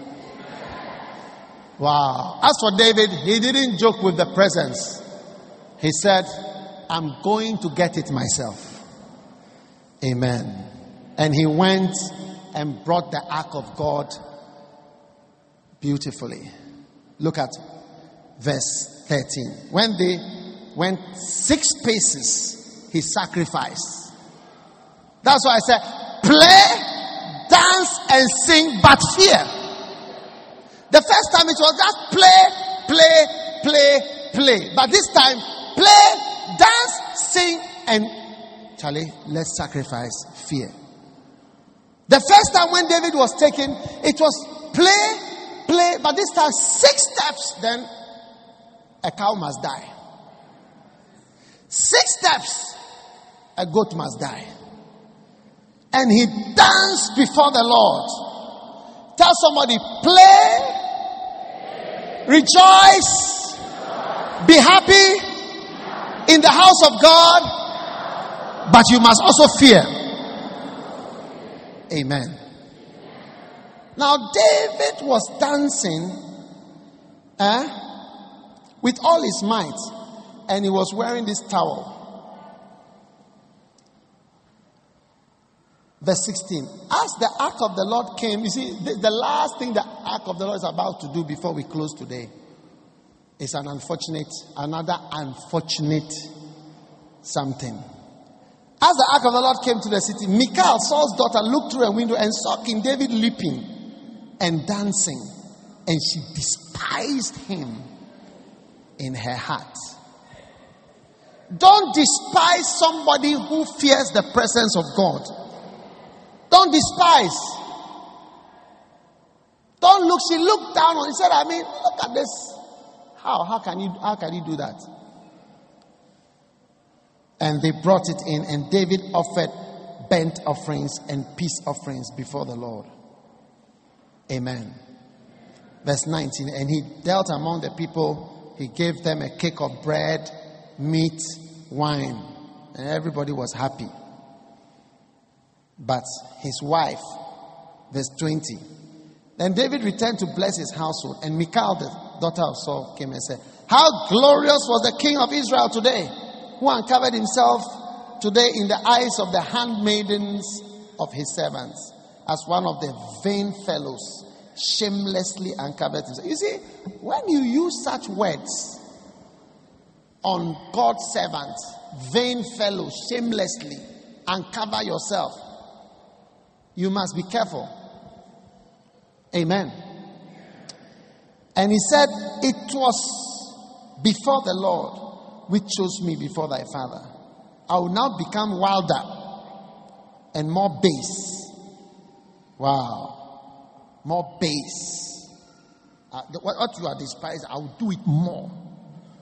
Therefore, Michal, the daughter of Saul, had no child. Amen. And, uh, and, and till the day of it. And he didn't sleep with her again. When he was choosing wife, he asked, Yesterday was Rose. The day before was Michal. Thursday was who? Abigail. The next one was who? Rachel. He mentioned it. And then they'll say, oh, it's uh, turn. No, no, no, no, no, no, no. I don't want to see that. I don't want to see that. She's really looking. I know. I don't want to hear. I don't want her. When you despise the presence of God, you may be very pretty. Oh. But you see, the Bible says the heart of the king is in the hand of the Lord. So, you may put on all the lipstick and be the most beautiful. But when the boy sees you, God will turn his heart and say, No, no, no, no, no, no, no, no, no,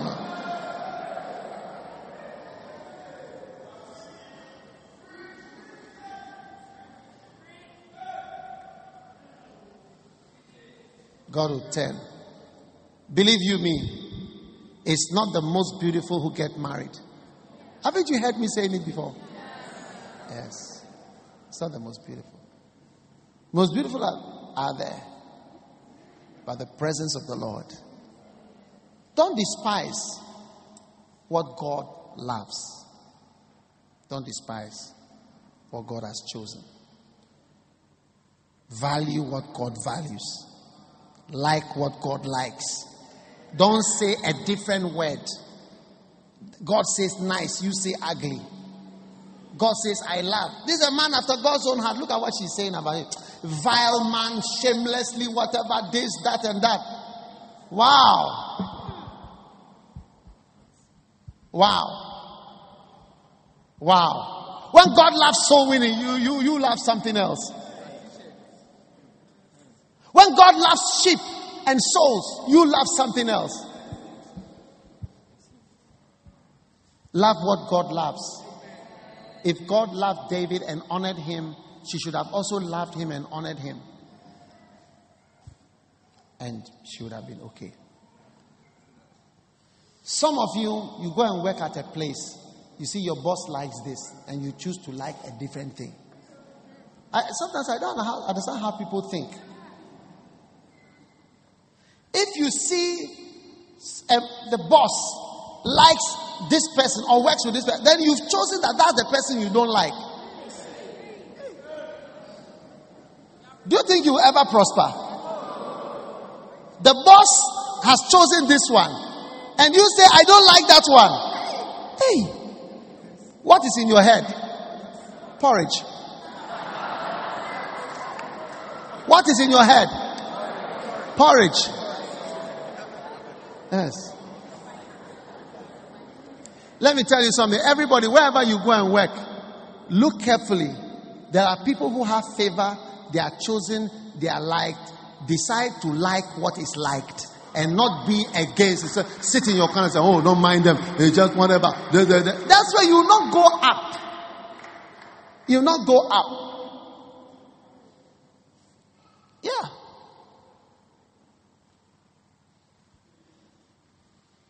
I mean, if you, if you are uh, chosen to be a vice presidential candidate, and those who befriended the vice president who had been chosen, they were clever. That, oh, this man has been chosen as the vice president, so let me make him my friend. Then suddenly the person became president. And it looked like you, it looked like you made friends with the right person. And some people were rather against the person. Now the person has become the person who was chosen. You see, you don't fight chosen people. You join and like the chosen ones. For it, it, it shows that upstairs there's something more than porridge. You don't be against David when God is on David's side. It will not work out. Turn to Ephesians chapter 5. As we end, we have to ask ourselves, what can we do to bring the presence of God even more in our lives? I want to show you one key as we close.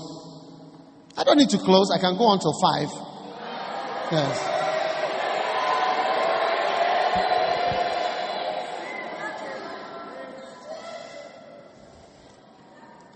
Ephesians chapter 5, verse 18.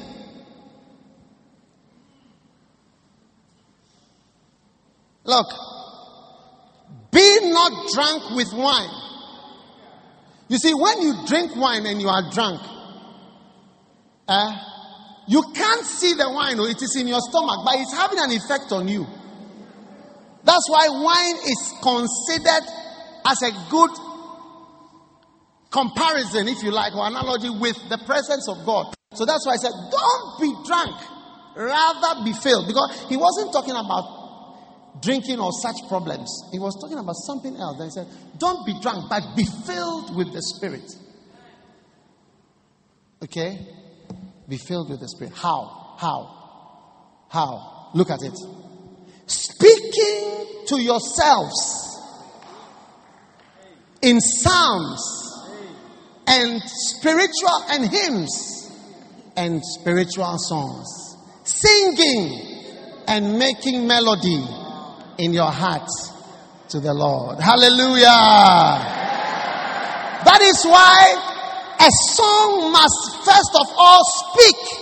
Otherwise, it's not a good song. Look at it. Speaking to yourself in the psalm, in the hymn, and in the spiritual song, the song must always speak. So when there is a song and you cannot hear the words, and the words are not clear, and the message is not clear, its power to make you filled with the Spirit is smaller.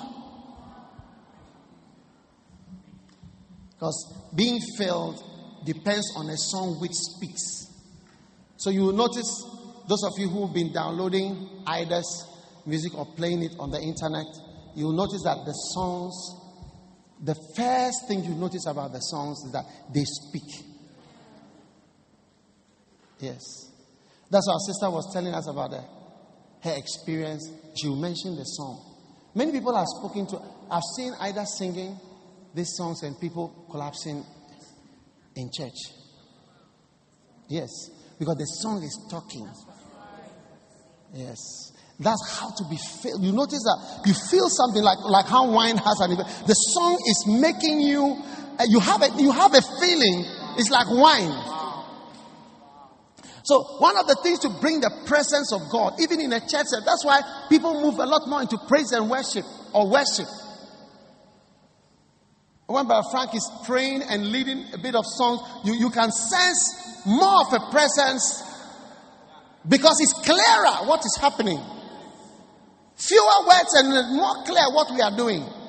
So you sense more. That thing that you feel is called the presence and it is real. And that thing you feel, that's, that, it, is true.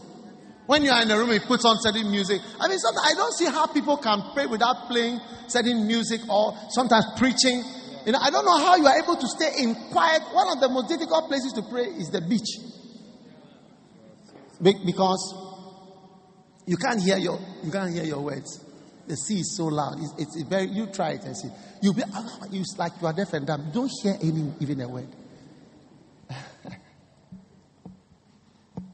Presence. Speak to yourselves. Psalms, hymns, spiritual songs. Get spiritual songs. Worship leaders with real worship music. You'll be filled with the Spirit and you, you will see that some of your sins, you see that they calm down, goes down. You realize that you are in church now, some of your problems are not coming, they are waiting for after church. Is it not true? How many realize that some of the things are waiting for you after church? They are waiting for you after church, they will all come. Because the environment here is different. It's different from the environment in your room where you haven't learned to control the environment with proper preaching, music, and songs that speak. That's why my favorite uh, singer was Andraé Crouch. His songs speak. His song is not just a song. His songs, we are not ashamed of the gospel of Jesus. The song they sang today is, uh, is Andraé Crouch. And many songs, soon and very soon, we are going to see the King. Soon and very soon, we are going to see the King. That's Andraé Crouch.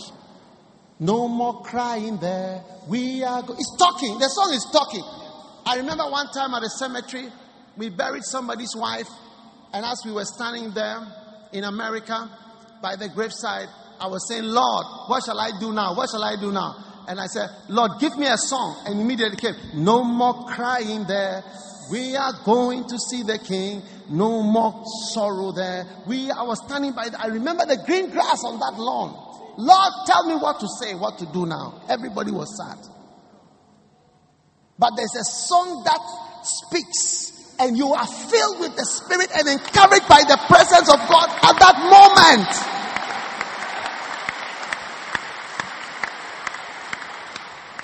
Hallelujah. Yes.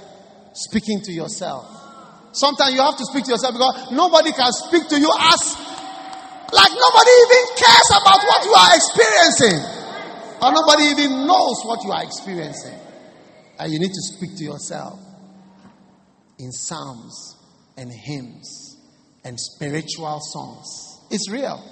Those type of feeling that you feel is real. Is the Spirit of God. Is God's blessing and presence. So he says, be filled with the Spirit. Don't be drunk. Forget about wine. For feelings and for presence, forget about wine. Speaking. That's why a lot of Christian music, where you can't hear what they are saying. That's why Charles Wesley, the Methodist, they, they, they say, you can change whatever, do not change the words. That's why they sing it in the Old English today. It's not allowed to change the words.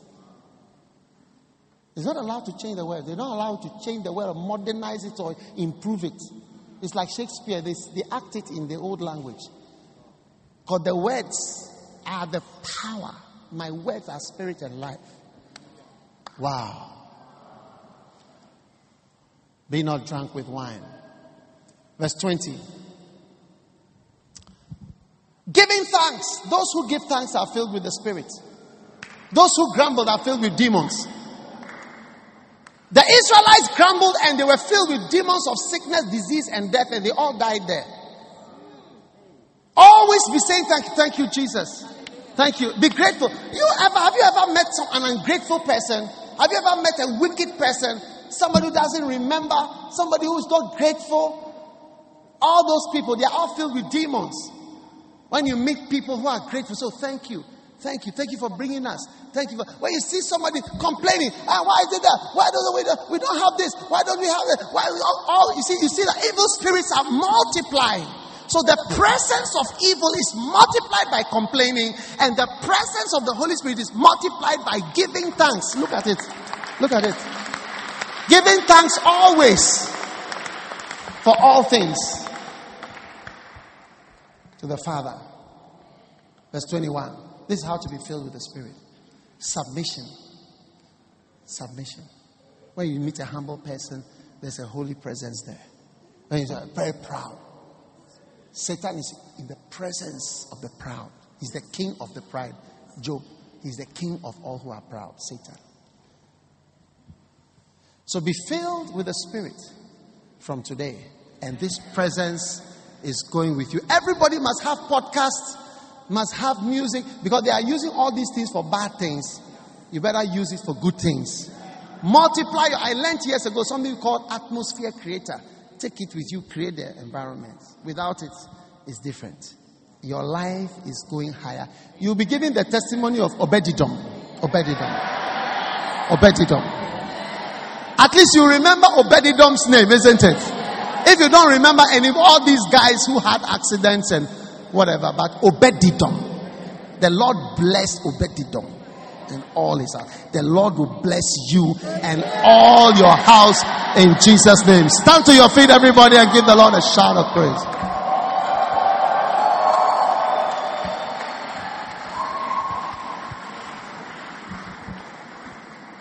Lift your hands.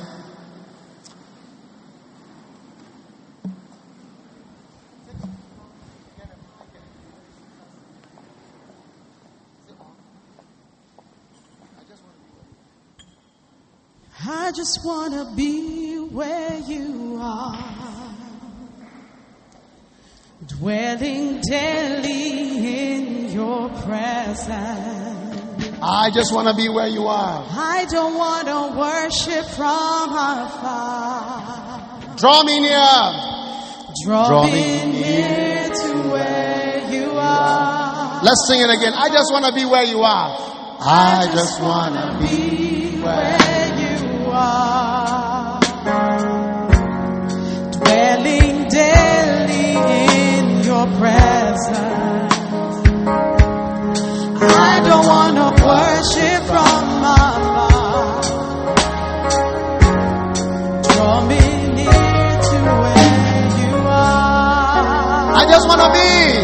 I to be where you are dwelling in your presence feasting at your table. Feasting at your table. Surrounded by your glory. Surrounded by your glory. In your presence. In your presence. That's where I always want to be. That's where I always want to be.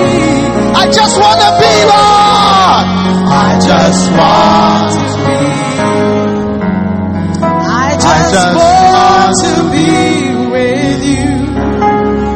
I just want to be where you are. I Come just want to be where you are. I just want to be where you are, Jesus. In your dwelling place forever.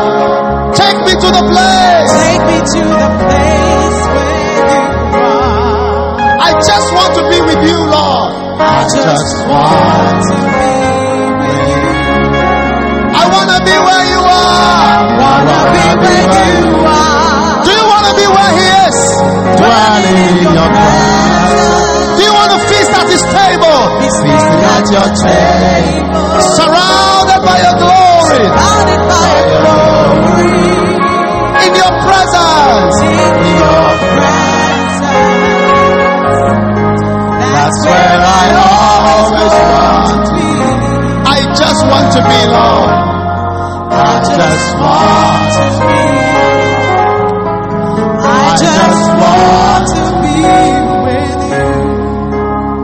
Lift your hands. Ask God for His presence. Forsake every idol, every casual attitude, every fearlessness of the presence of God. When God is here, when God is with us, when God is moving, forsake all attitudes of familiarity, all playing, all fooling, all lack of fear, and fear the presence of God. I just want to be where you are, Lord. I want to be, I want to be, I want to be, Lord. I want to be, Lord. Dwelling in your presence. Feasting at your table. Surrounded. Surrounded by your glory. In your presence.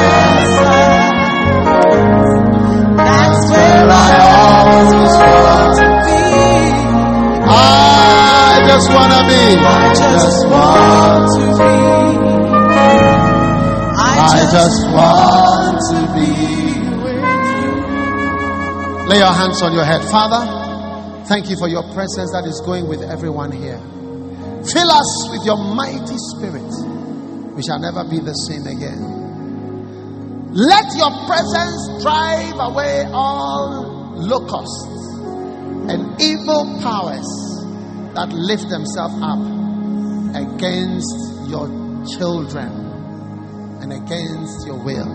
Thank you for your great blessing of your presence. Lift your hands and thank you. Thank you, Jesus. Receive the presence of God right now. Receive the grace of God right now. Receive the love of God right now. Manda. Oh yes. Yes. Yes.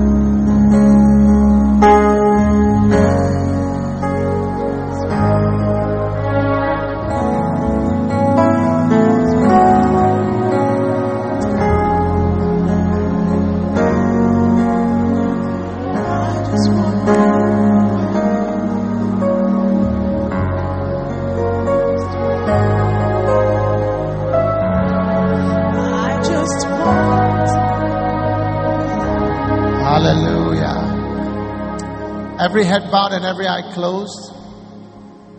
If you are not well in any part of your body, just put your hand. I want to pray for miracles right now. Father, thank you for healing in our lives. From every ailment, every curse, every pain, every disease, receive healing by the power of the Holy Spirit right now in your life. In Jesus' mighty name. Right now, whatever three things you, pray, you prayed for, hold it in your hand. Hold it in your hand. There's a miracle happening right now. Father, we hold these three things. Whatever it is, we ask that there be a breakthrough in our lives. In three months, let there be answers for three things.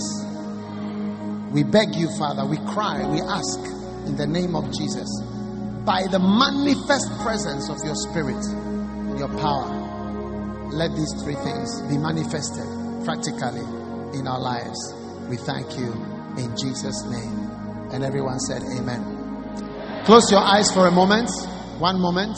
As every head is bowed and every eye closed. If you are here today, you are not a born again Christian, you want to give your life to Jesus Christ.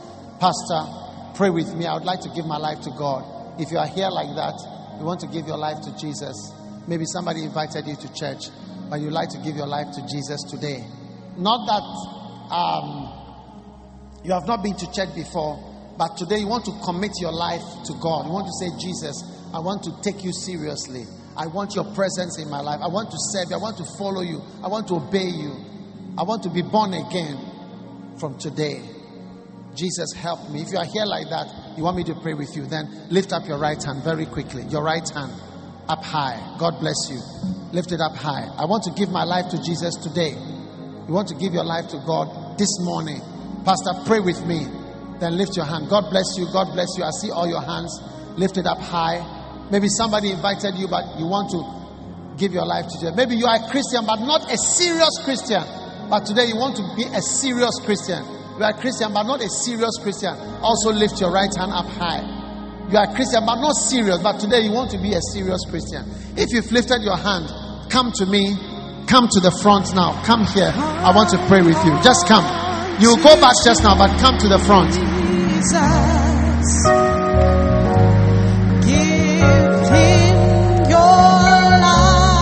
Come and stand here. Let me pray with you.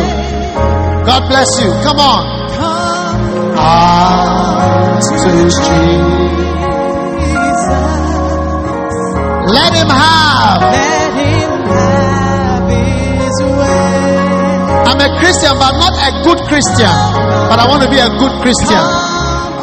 I'm a Christian, but not a serious Christian. Give him your life. Give him your life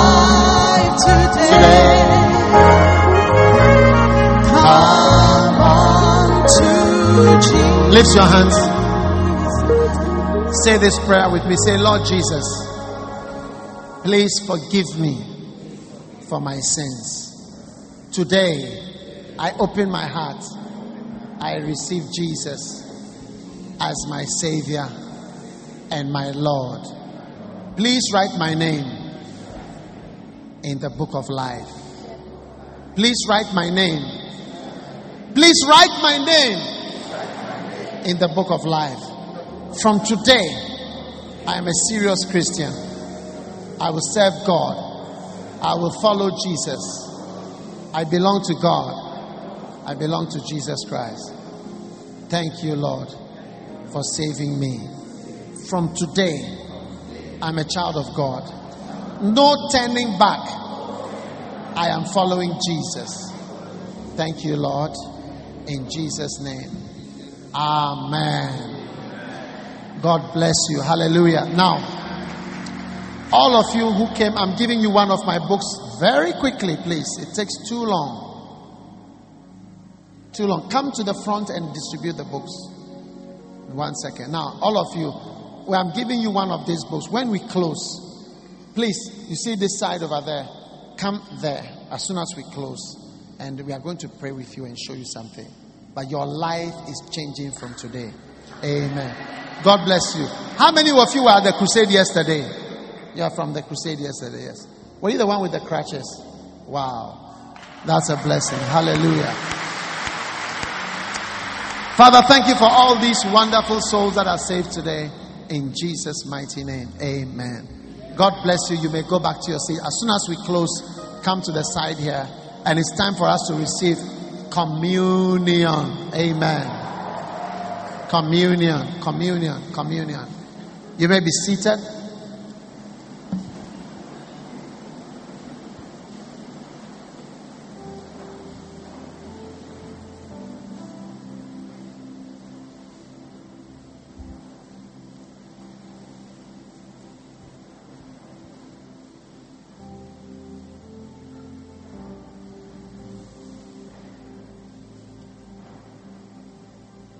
Now, we are going to receive communion.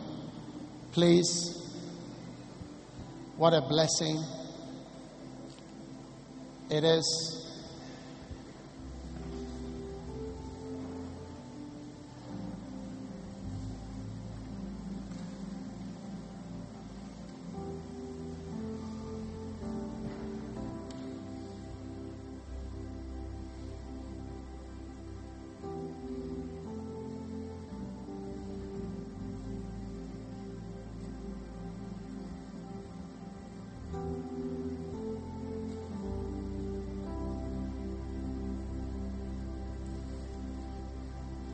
Hallelujah. Have you got your bread and your wine? Not yet.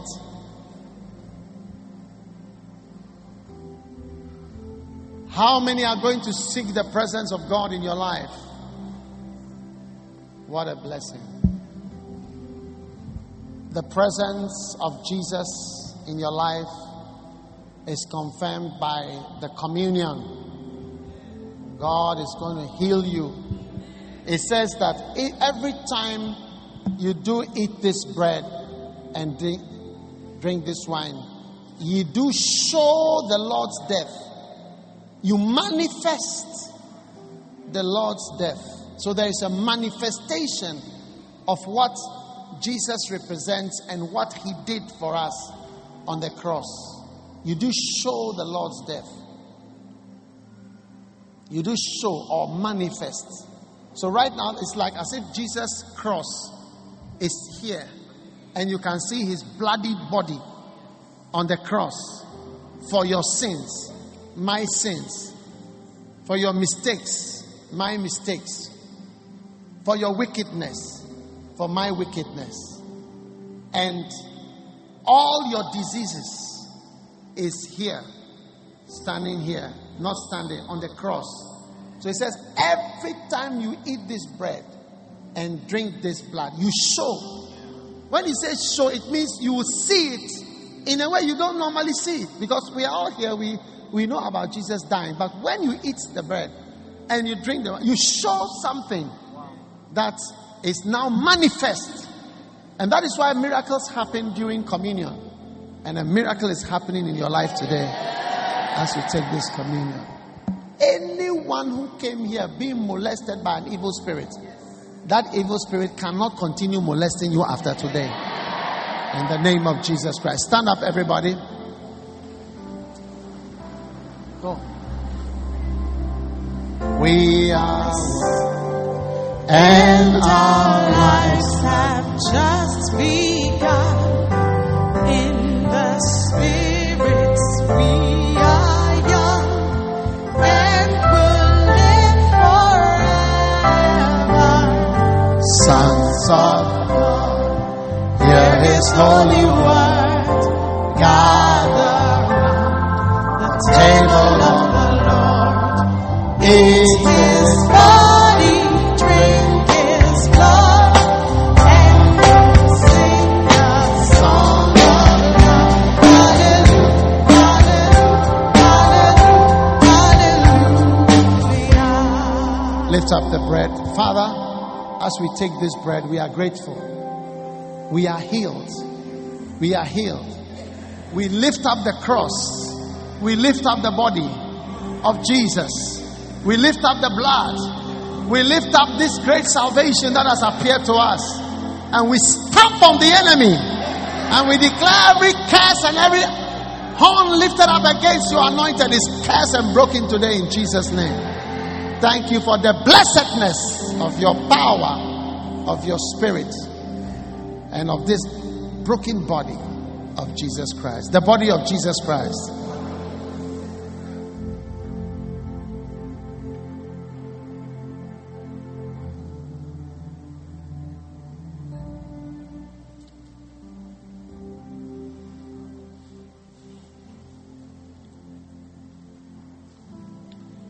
And now the blood. Whatever sin, whatever mistake, from the highest to the lowest, by this blood, I declare your sins are washed away. When I see the blood, I will pass over. Whatever punishment is coming your way, you are escaping because of this blood. May all your mistakes be overlooked because of the blood of Jesus Christ. The blood of Jesus.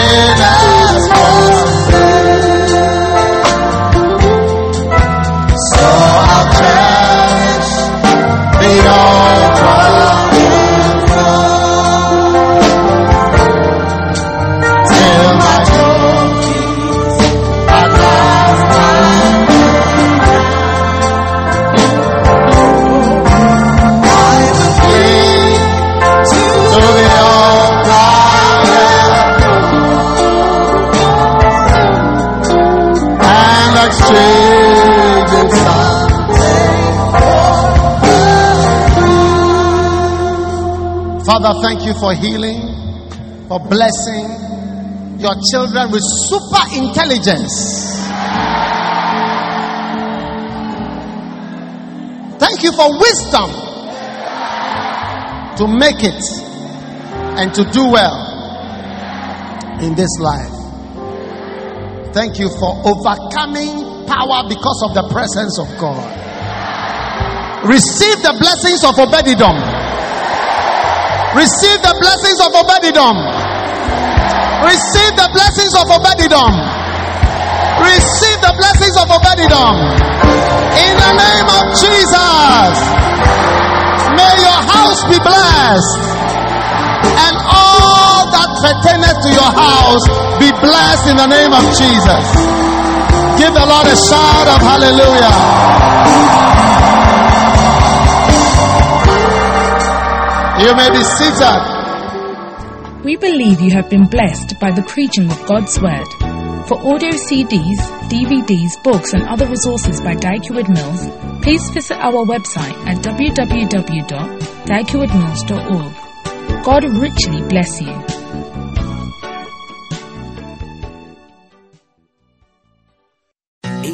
Tonight, the next chapter of the Bachelor journey begins. Welcome to Listen to Your Heart. Listen to your heart. 20 single musicians look for the perfect duet. When she sings to me, it just leaves me speechless. Will a passion for music lead to a lasting love? I've dreamt of being with somebody who shares the same passion that I do. Or end on a sour note? It's no fun singing a love song when you're not in love. The Bachelor presents Listen to Your Heart, a six episode event, tonight at 8, 7 central on ABC. ABC Tonight. My name is Daniel Garcia. I worked at my family's bakery. My life used to be pretty normal until I met Noah Hamilton. That's when everything changed. My brother and the most famous woman in the world. Sometimes two unlikely ingredients There's something about him. make the most amazing combination. I just want to make sure you know what you're signing up for. I know that my life can get pretty crazy. I think I could do a little crazy. The Baker and the Beauty series premiere tonight, 10 9 central on ABC.